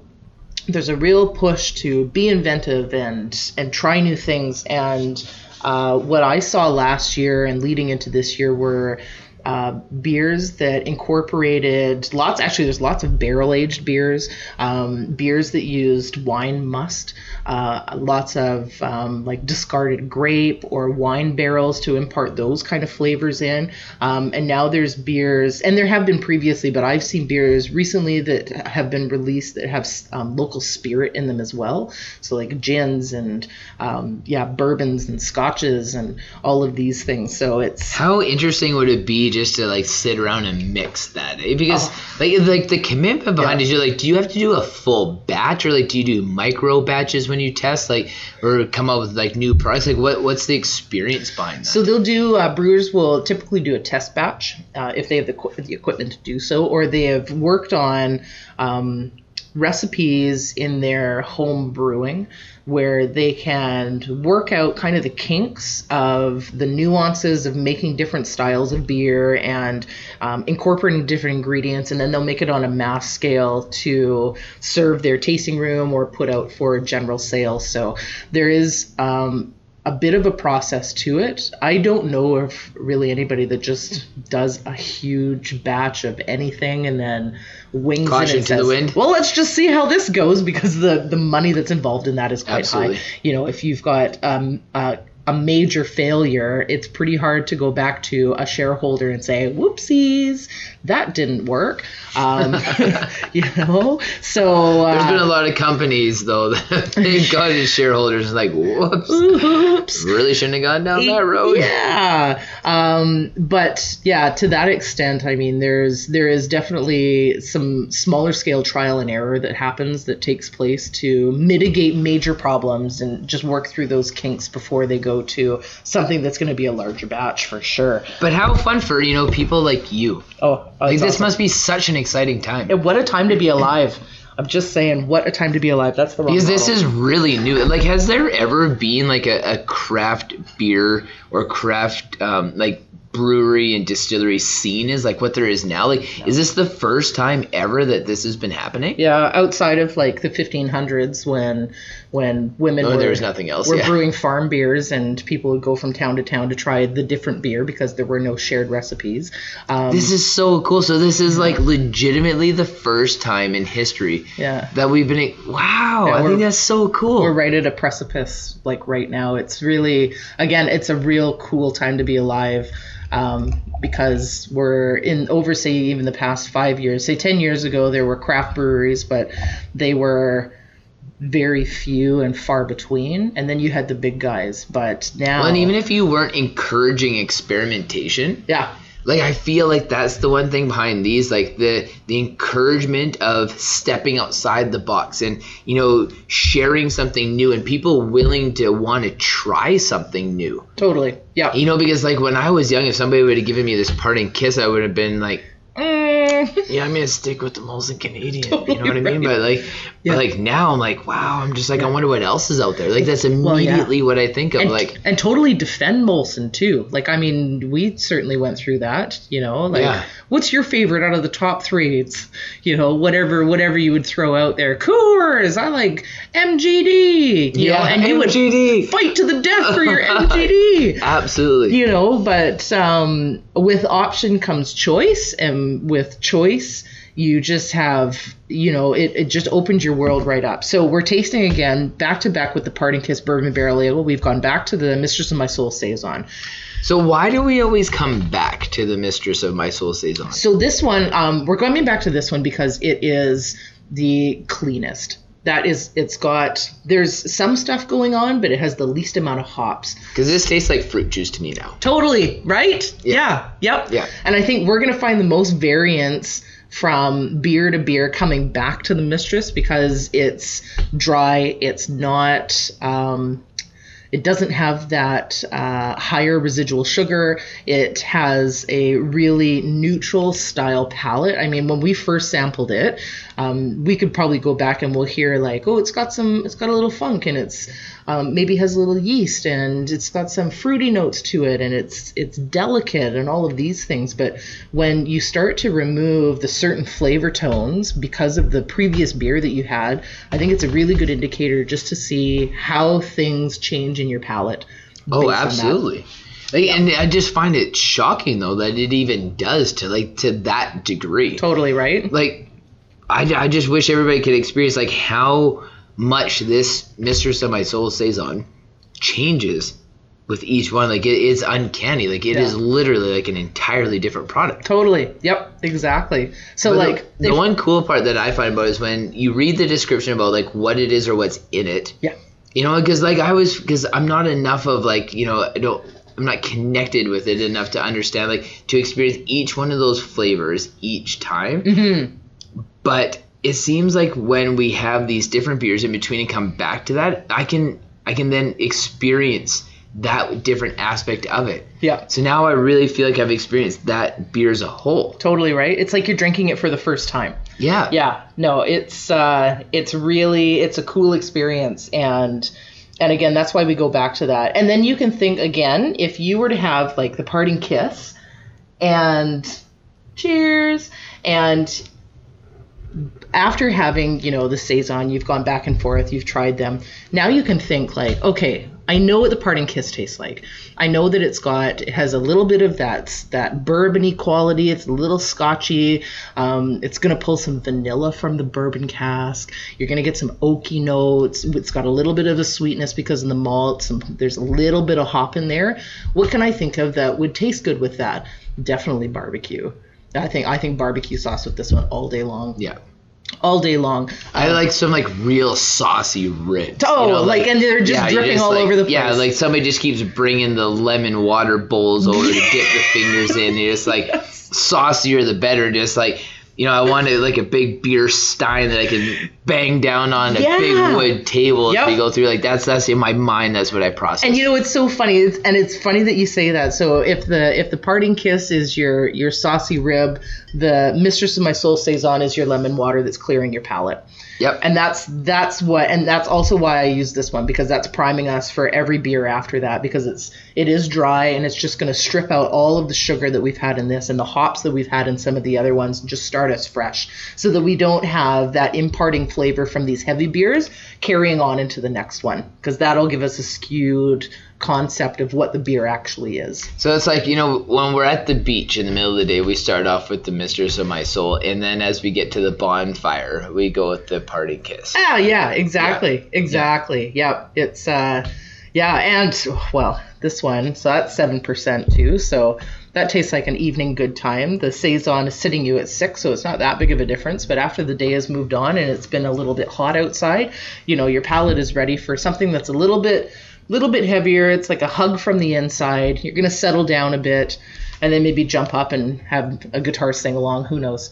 Who knows? See, and I think do. that's the thing too is like understanding like the time of day with like the different beers as well. Yeah. You know, not it's not just like MGD all day every day. Yeah, You know, It's like you know, like you have like your breakfast, lunch, and dinner. Yeah, You, exactly. kind of go through like your different stages and stuff, right? Yeah, th- we hear sometimes in in the wine world where um, people will have a wine, or you could do the same thing. You'll have a beer and you'll have it at a tasting room or or what have you, and then you take your bottle home and you have it. And the conditions with the product itself and your glassware, because glassware makes a difference, um, as we know with wine, but it does with beer as well. Um, you'll find that maybe the experience the flavor isn't exactly as you had when you were in the tasting room or with um, friend xyz or the time of day and all of that plays in. And there's really neat literature now that talks about how not only is the product going to the flavor profile, the mouthfeel, and the smell of the product going to impart your decision making, but also the environment in which you buy it in. So if you have this and you're there with your two best friends and you're laughing and it's so good and you buy it, you're always going to remember that really good time. You're going to remember the best parts of whatever the product is. So when you take it home, you crack it open or you, you pop your bottle of wine, you drink, you're like, kind of isn't what I thought I had. And you had a little bit of buyer's remorse. It's definitely real. And sometimes it just all comes down to your environment is impacting whatever your body is thinking and processing when you're ingesting the product. I think it's terribly interesting. See, Um, and even when you say that, I, I almost feel like with with the experience that we've had today and like what these beers can do and like what they can bring to you, it's almost a shame that you buy them in a liquor store. yeah, It's so generic. yeah, totally. Like it's right. just like this real like washed out run of the mill generic experience that I feel like even when you go to buy something like the visual representation of it like the atmosphere that's in there the feel that you get from it you come back home like that would change the experience that you'd have at home because Yeah. you know even like with this like we're in a pretty like you know uh, unorthodox environment Yeah. Sitting around like drinking but Yeah. you know but again it comes back to like the company and the experience and like just Yeah. like being encapsulated in that moment but it's so much further than that too like it's you know because when i see like these beers it's like you know knowing that it has such like a you know like like a scottish kind of feel to it it's like you know like i'm i want to almost be kind of cold you know walking as like a seaboard you know like down to like some like little one-off place, you know, where there's a maybe like a grandpa there's willing to tell you a story and like you almost don't want to go in. in because you know it's gonna be a 45 minute experience. You you just want your couple of beers to be able to go home and you know like there's Yep. that's what I see with it. And that's almost and it's a shame that we just go to like these liquor stores and just buy it. Yeah, yeah. The beauty thing with again with the culture that it has developed and is continuing to, to develop, at least in the Lower Mainland, other parts of BC, down into Washington State, where you've got a really close proximity of brewers between each other and to communities that you live in, is you can go to the breweries in your area, sample beers and enjoy them. Go take a little road trip for us. Like say we go up to Burnaby or in Vancouver Brewers Row in in uh, Port Moody or or East Van, Yeast Van. And, and go on a little walking tour and sample their beers. You can enjoy all of that and then use the because you can buy the majority of beers that you taste at the brewery itself. Some of them are are um, special, just keg only. You can only get them there. Sometimes you can get growler fills and take them home. But when you leave What's there, a growler? Ooh, so those are um, uh, larger style. So I think it's 32 or 64 ounce glass jars. So Oh. it's kind of like you know, like the. I always have the picture of like the um, the old redneck sitting on the porch, like playing the jug, like yeah. Two X, three with the two of the X's yeah. on them. Yeah. So it's essentially the jugs, um, and you can fill them up. Uh, there's the smaller, like one liter, or the bigger, almost two liter bottle, and then you fill it up with whatever you want. It's got a screw cap.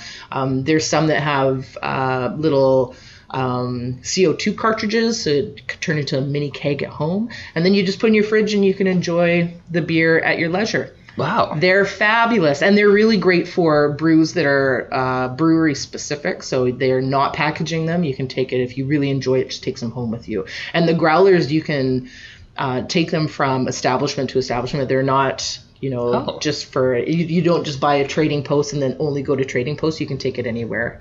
See, I'm surprised that you can even buy it like that and take Yeah. it home with like the restrictions that we have with driving around with alcohol. Yeah, nowadays. yeah. You just have to make sure that you're don't keep your alcohol in your front seat. Make sure you throw it in your trunk.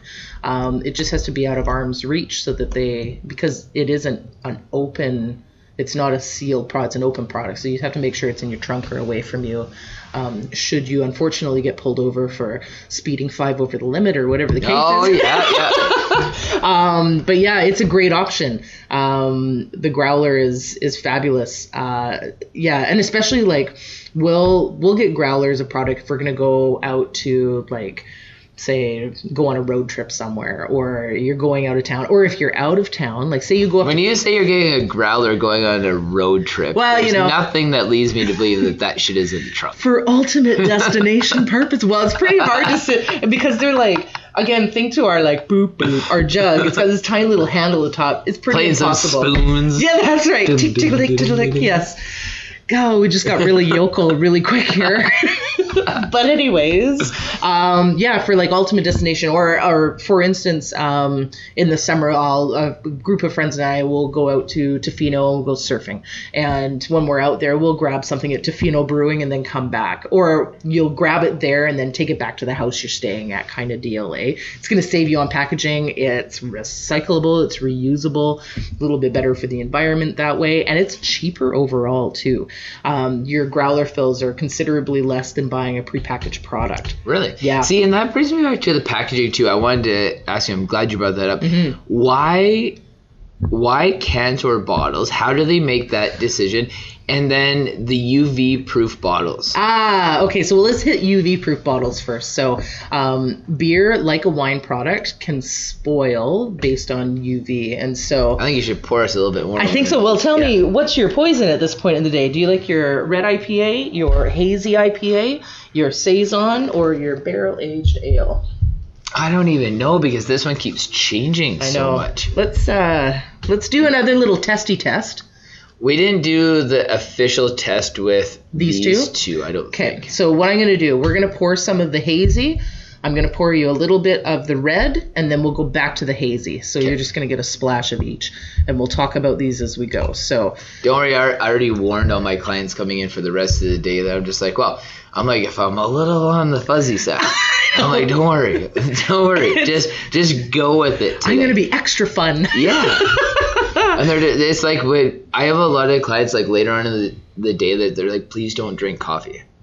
Oh, Yeah, because apparently I'm a little bit too much to handle when I drink coffee in the afternoon. so interestingly enough, I don't drink coffee. I, I really enjoy tea, but coffee for me, I get like super jittery. And so, in a life previous to my alcohol life, um, I ran businesses in town here, and they could always tell when I had a coffee because I talk a million miles a minute and when i get a little stressed out i talk to myself and so apparently my second personality would really come out and i'm really handsy. And then i get jittery and then i crash hard. And so like roll up the rim to win time was always the worst for me because they'd be like hey jen it's roll up time. I'm like well you can't win unless you play. And so That's they would right. just jack me up with coffee and then watch me spin around and then crash in the afternoon. But you you, sh- you should be happy that you don't because now that Starbucks has these nitros, oh have you had one? uh, so i had um I feel schizophrenic when I have one. Like when they when they charge you more, two dollars more for a grande because of the amount of caffeine alone that's in them. Right. There's some crazy shit happening. it's yeah Like yeah I the other day I had one like probably like a week ago and like I'm just I told everybody I'm like I don't even know what to do with myself. I'm like I can't talk fast enough. I can't walk fast enough. I can't move my body fast enough. And it's right before a spin class. And I was just like I'm like okay. I'm like four hours later I'm like let's keep on going. it's like falling off their bikes. Yeah, it's just like it was incredible. I'm like, this experience is like mind blowing. Like then I looked at there's like 350 milligrams of caffeine in one of them. I was Oh, like, God. wow, that's like a jammer in a bottle. No doubt. And the one thing I said to them, I'm like, you serve it cold, Yeah. which means you drink it faster. yeah. Like they're just like throwing you under the bus in Yeah. every way possible. Totally, totally. thing. I think that's that's straight addiction. That's Yeah, what that is. absolutely. Oh man. Absolutely. Yeah, no, I uh, I had one of the. There was only like two Starbucks you could get them at, and it was uh, like an affogato. So um, the ice cream, they'll put like a, a daub of ice cream, and then they'll pour the nitro cold brew over top of it. Um, and that was lovely. And then I had jitters my whole drive back to the valley, and then I had the best nap, and that's the last time I had one of them. So Yeah. it is what it is. You know, know your limit, play with it. Who says that? BC Lotto, I BC Lotto. The hell with them and their bullshit slogans. right? So this okay again we've gone back to the uh what is this? Oh the the hazy ipa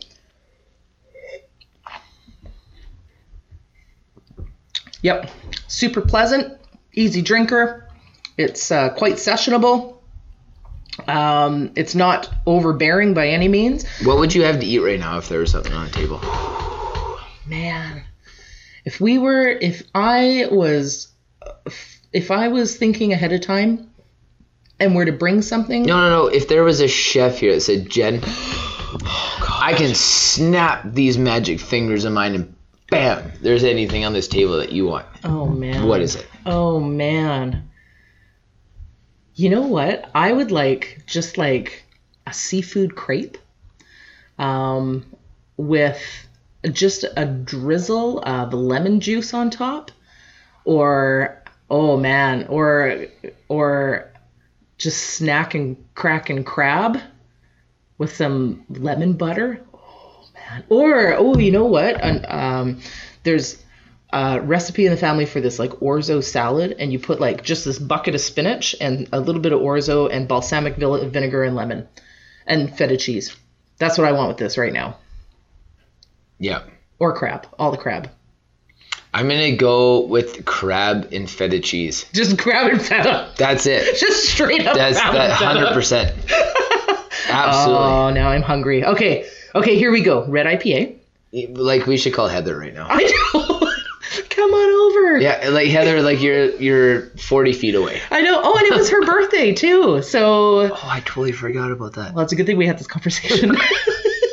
Let's bring her over a half a half a drink bottle of beer. Look we we found for you. we started celebrating your birthday early. That's right. I'm sorry you couldn't make it. I know you're working. Yeah. Oh, that's oh funny. my God. When she's gonna be here in a half an hour, and I'll Oh, just be like, be like laying on the table and be like, "It's your birthday." Jen was here. You remember. I pre-warned you about this. That's awesome. Oh, that's awesome. Okay, so now we're gonna hit some of the red IPA. And to tie that in for everybody, uh, Heather owns One Fish, Two Fish Seafood Market in Langley, and that's the reason why we were saying that. Absolutely amazing, and all the crab that you could eat. Yes. That's why we were saying that. They're fabulous. They, uh, yeah, ocean wise, they're actually fishmongers, so they're not just buying in pre cut everything. You can oftentimes see them in there, like actually slaying some fish. So, and it's good, and the product is good, and I like them for that. We were I was over there doing some oyster tasting a couple of days ago, and uh, Oh my yeah, God. it's just like this. I was like, I had no idea that oysters tasted so differently. She walked me through the whole experience, and like there's these ones we're eating from PEI that were super buttery, and Yeah. like, and the one thing I realized they're not all grainy. I always thought No. like oysters really sandy. I didn't like them, and I'm like, you. You just like try to swallow them real quick, but I'm like, she's like, no, you gotta chew them and experience. them. I'm like, what? chew them experience them? I don't think so. But then I started chewing. them. I'm just like, wow, it's just like these beers. Like Yeah. when, when you're with somebody who knows how to walk you through the experience, That's fantastic. Yeah, it makes all the difference in the world for sure. God, I love oysters so much. I um my best oyster experience. I used to be a um a softball Canada umpire, and we um would go down to Washington and and ump softball down there, and we were at their um the district head's house and he had on his back porch a barbecue and he was just shucking these oysters that were the size of like nerf footballs. Um, just heat them up a little bit and we had oysters like well past midnight but you have to wake up at six o'clock and like do ball so that was a bit of a nightmare but oh yeah i'll never forget that that was like 15 20 years ago and it was just the best it was but that doesn't that take us right back to the time and place and the people you're with and and you know and the sun is setting and and people are drinking beers and it's fabulous so good Yeah. i'll never forget it See, and those are the things that we remember. Those are the things that we should remember. Mm-hmm. Like that's what the experience is all about. make memories people Yeah. make memories because when you're old you got to have stories to tell each other And even when you can't remember those memories, there's something that's going to kick them in. You know, That's when the dementia falls over and you're just like, wow, I remember when I was Or sitting you- around with Jed drinking in the That's back of right. the gym. you just big fish the rest of it. Just make up Yeah. everything. You know, be the hero of your own story. So this one, um, the smell is so different now. totally right. I'm right. trying to figure out like what I smell in this one. Yeah.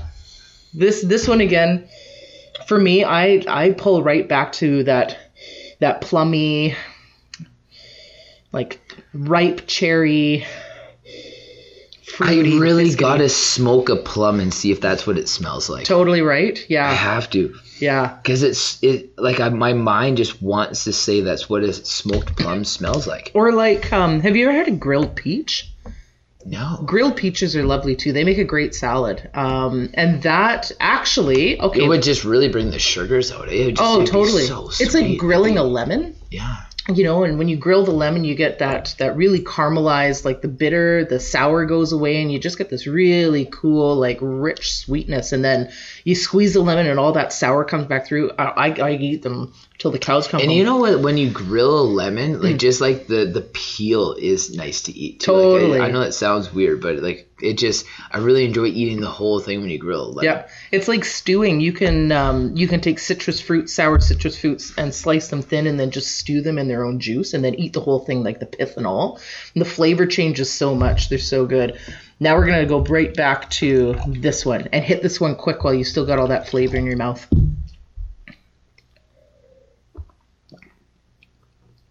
Oh wow. Oh, what does that taste like? It's so fresh. Yeah, Wow. yeah, and it's because it's dry. You get more of that freshness comes out too. Is this the one that has jackfruit in it? Or like a jackfruit, not jackfruit in it, but it has like a, like a, an essence of jackfruit or passion fruit? Yes. Passion fruit? Yep. Like I, I taste that. Yep. Totally. It's so fresh. Yeah. So that tells you if it wasn't the beer that we were drinking, if you were drinking or eating something that had a bit more sweetness to it, that's the flavor that you would get out of this beer paired with that menu item.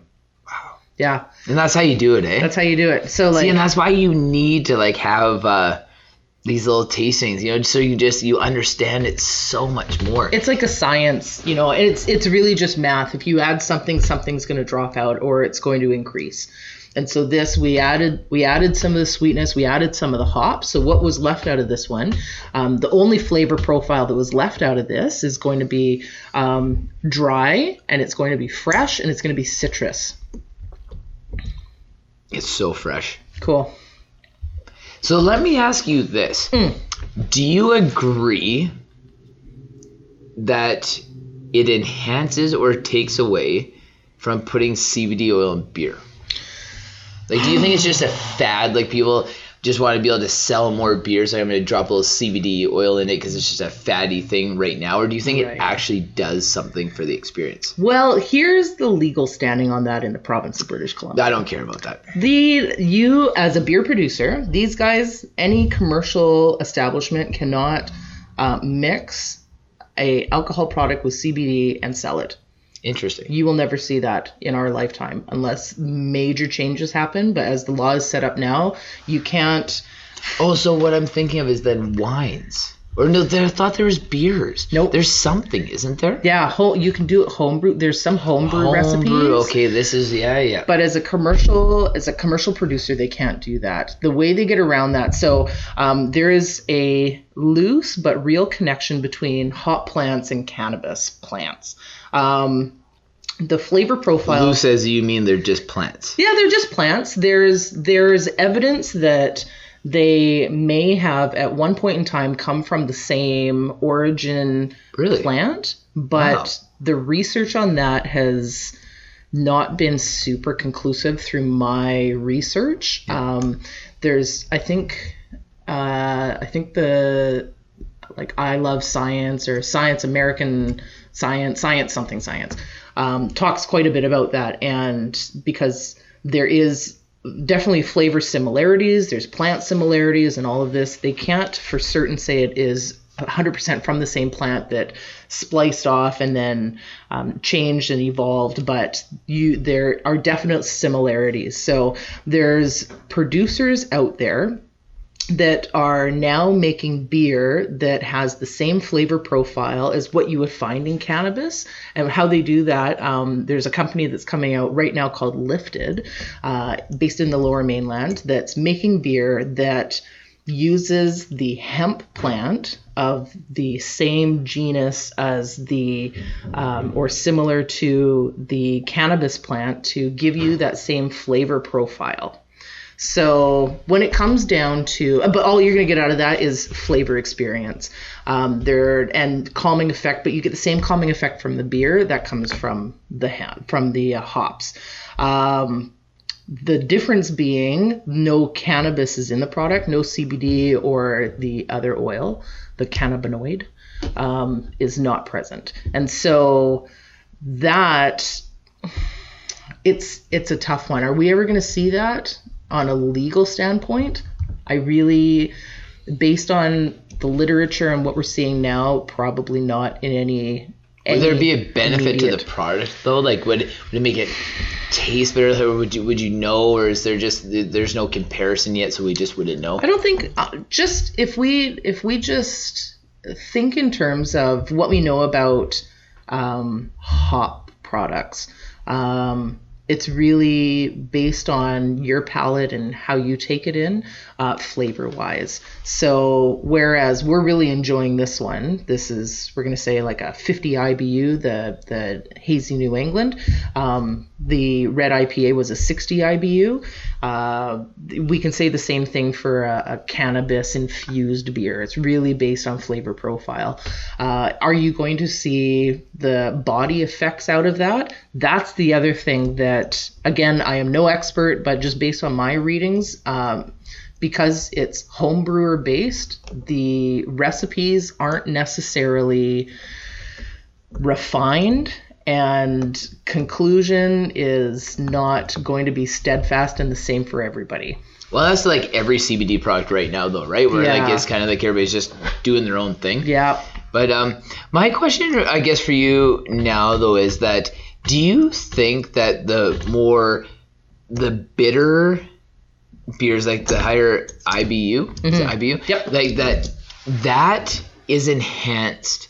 You know, by the ones with like that are less bitter, or do you think it's vice versa, or like one and the same? Because I'm trying to, is your, I'm, as I'm thinking about these beers, I'm trying to think, do I like the bitter one because it makes the the less bitter one better, or do I like the bitter? Like, well, like what's the combination there? I'm, I'm trying to figure it out in my mind, like which one of these I actually like better, or if I just like them both.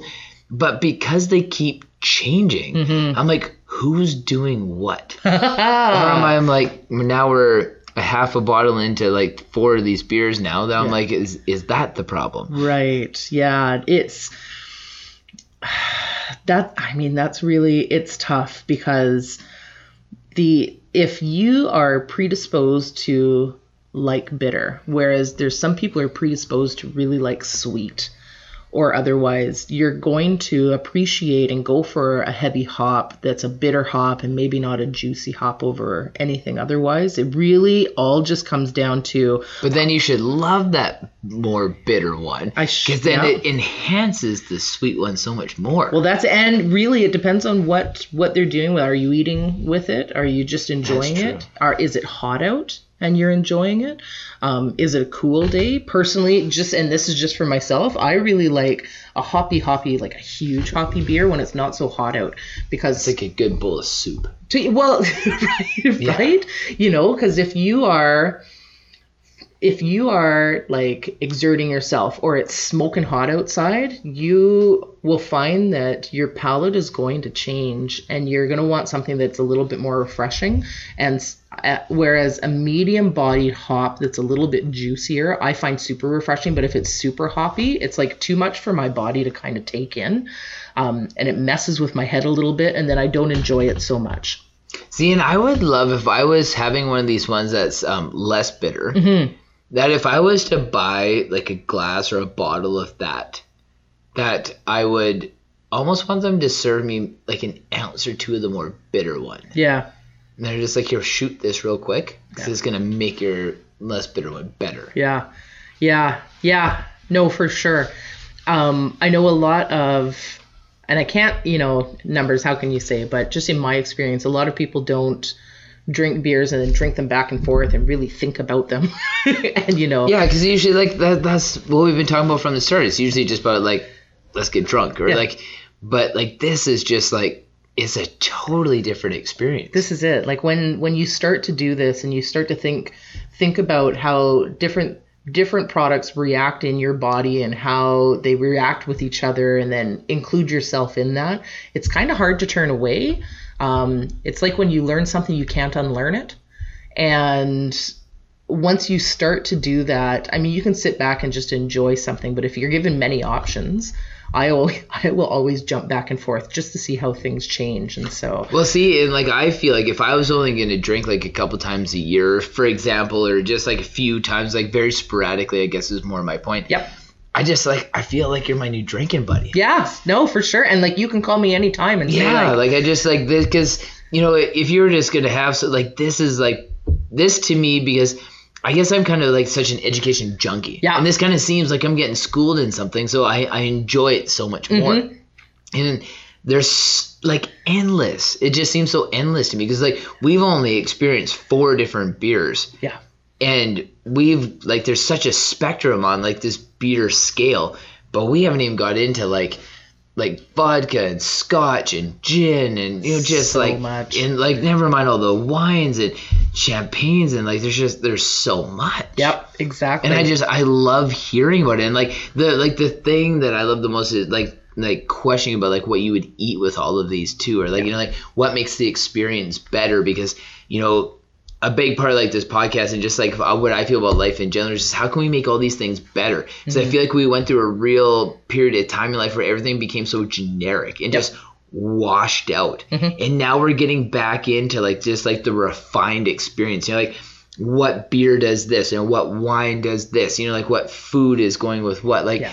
we're we just are gonna appreciate things. Mm-hmm. exactly. And I love that this because there's very few things in today's world that I feel like are genuine and new. yep. You know, like and technology, I know it's new, but I just don't really feel like it's who we are as people. You know, but like alcohol's always been around and like a big part of it was because we just couldn't drink the water and it was a way for us to be able to not get sick you know drinking like water and having something to be able to consume but now it's just this art Yes. and we've never seen it before ever Yeah. i yeah. love that Yep, exactly. To the extent that it is at now, for sure, and and just reinventing something that's always been there and introducing it to audiences that may not have had that experience. You know, even to the extent of what we're doing today. You know, beer has been here, and you know it's been here, and now you're finding a new way to really enjoy that and en- enhance your experience.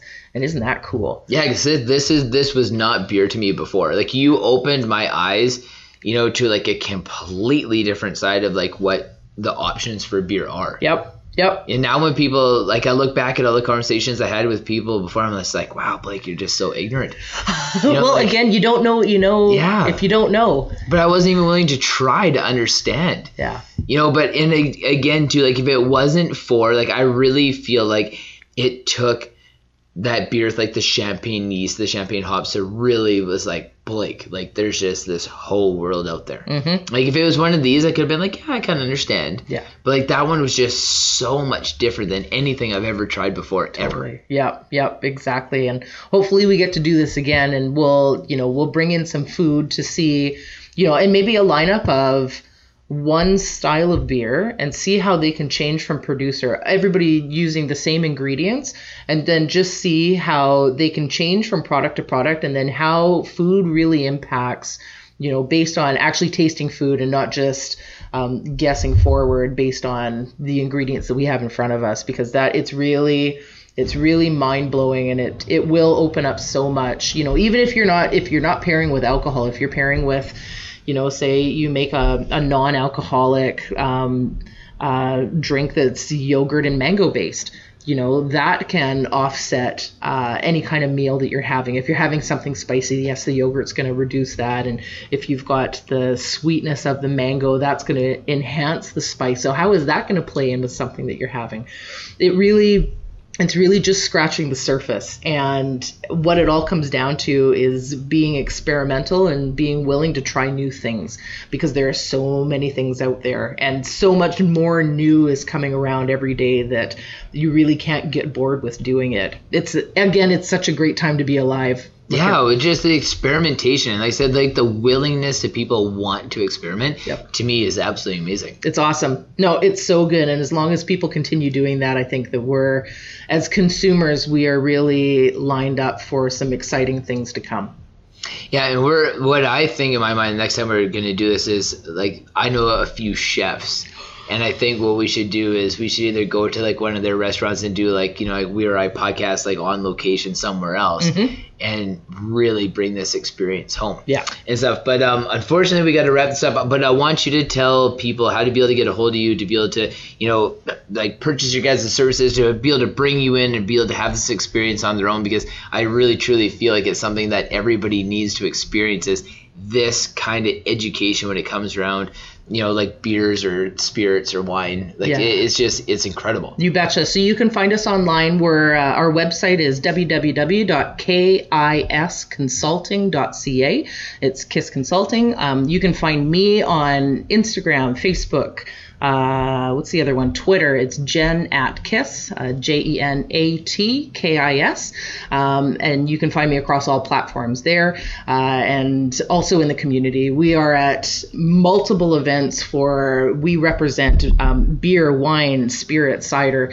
Um, primarily, we deal with uh, boutique craft made local products. We have some bigger brands as well, but uh, we really find passion in in helping smaller products develop and grow within the community showcasing what they have to offer based on the ingredients that you're, they're using and and all locally made. So um, if you're in the local area lower mainland you'll be able to find us around. Uh, and we've got an events page that we put on our facebook. It's kiss consulting at kiss consulting at uh, on facebook. And i keep that pretty updated fairly regularly. Awesome. Well, thank you very much, Jen, and all that information, you guys. The the Facebook, Instagram, Twitter, email, website, all that stuff is going to be in the description on this podcast um, to be able to get a hold of Jen and you know really talk to these guys about bringing them in and you know showcasing this experience for you. But uh, thank you very much, Jen, for coming in. Such a pleasure to be here. Thank you so much.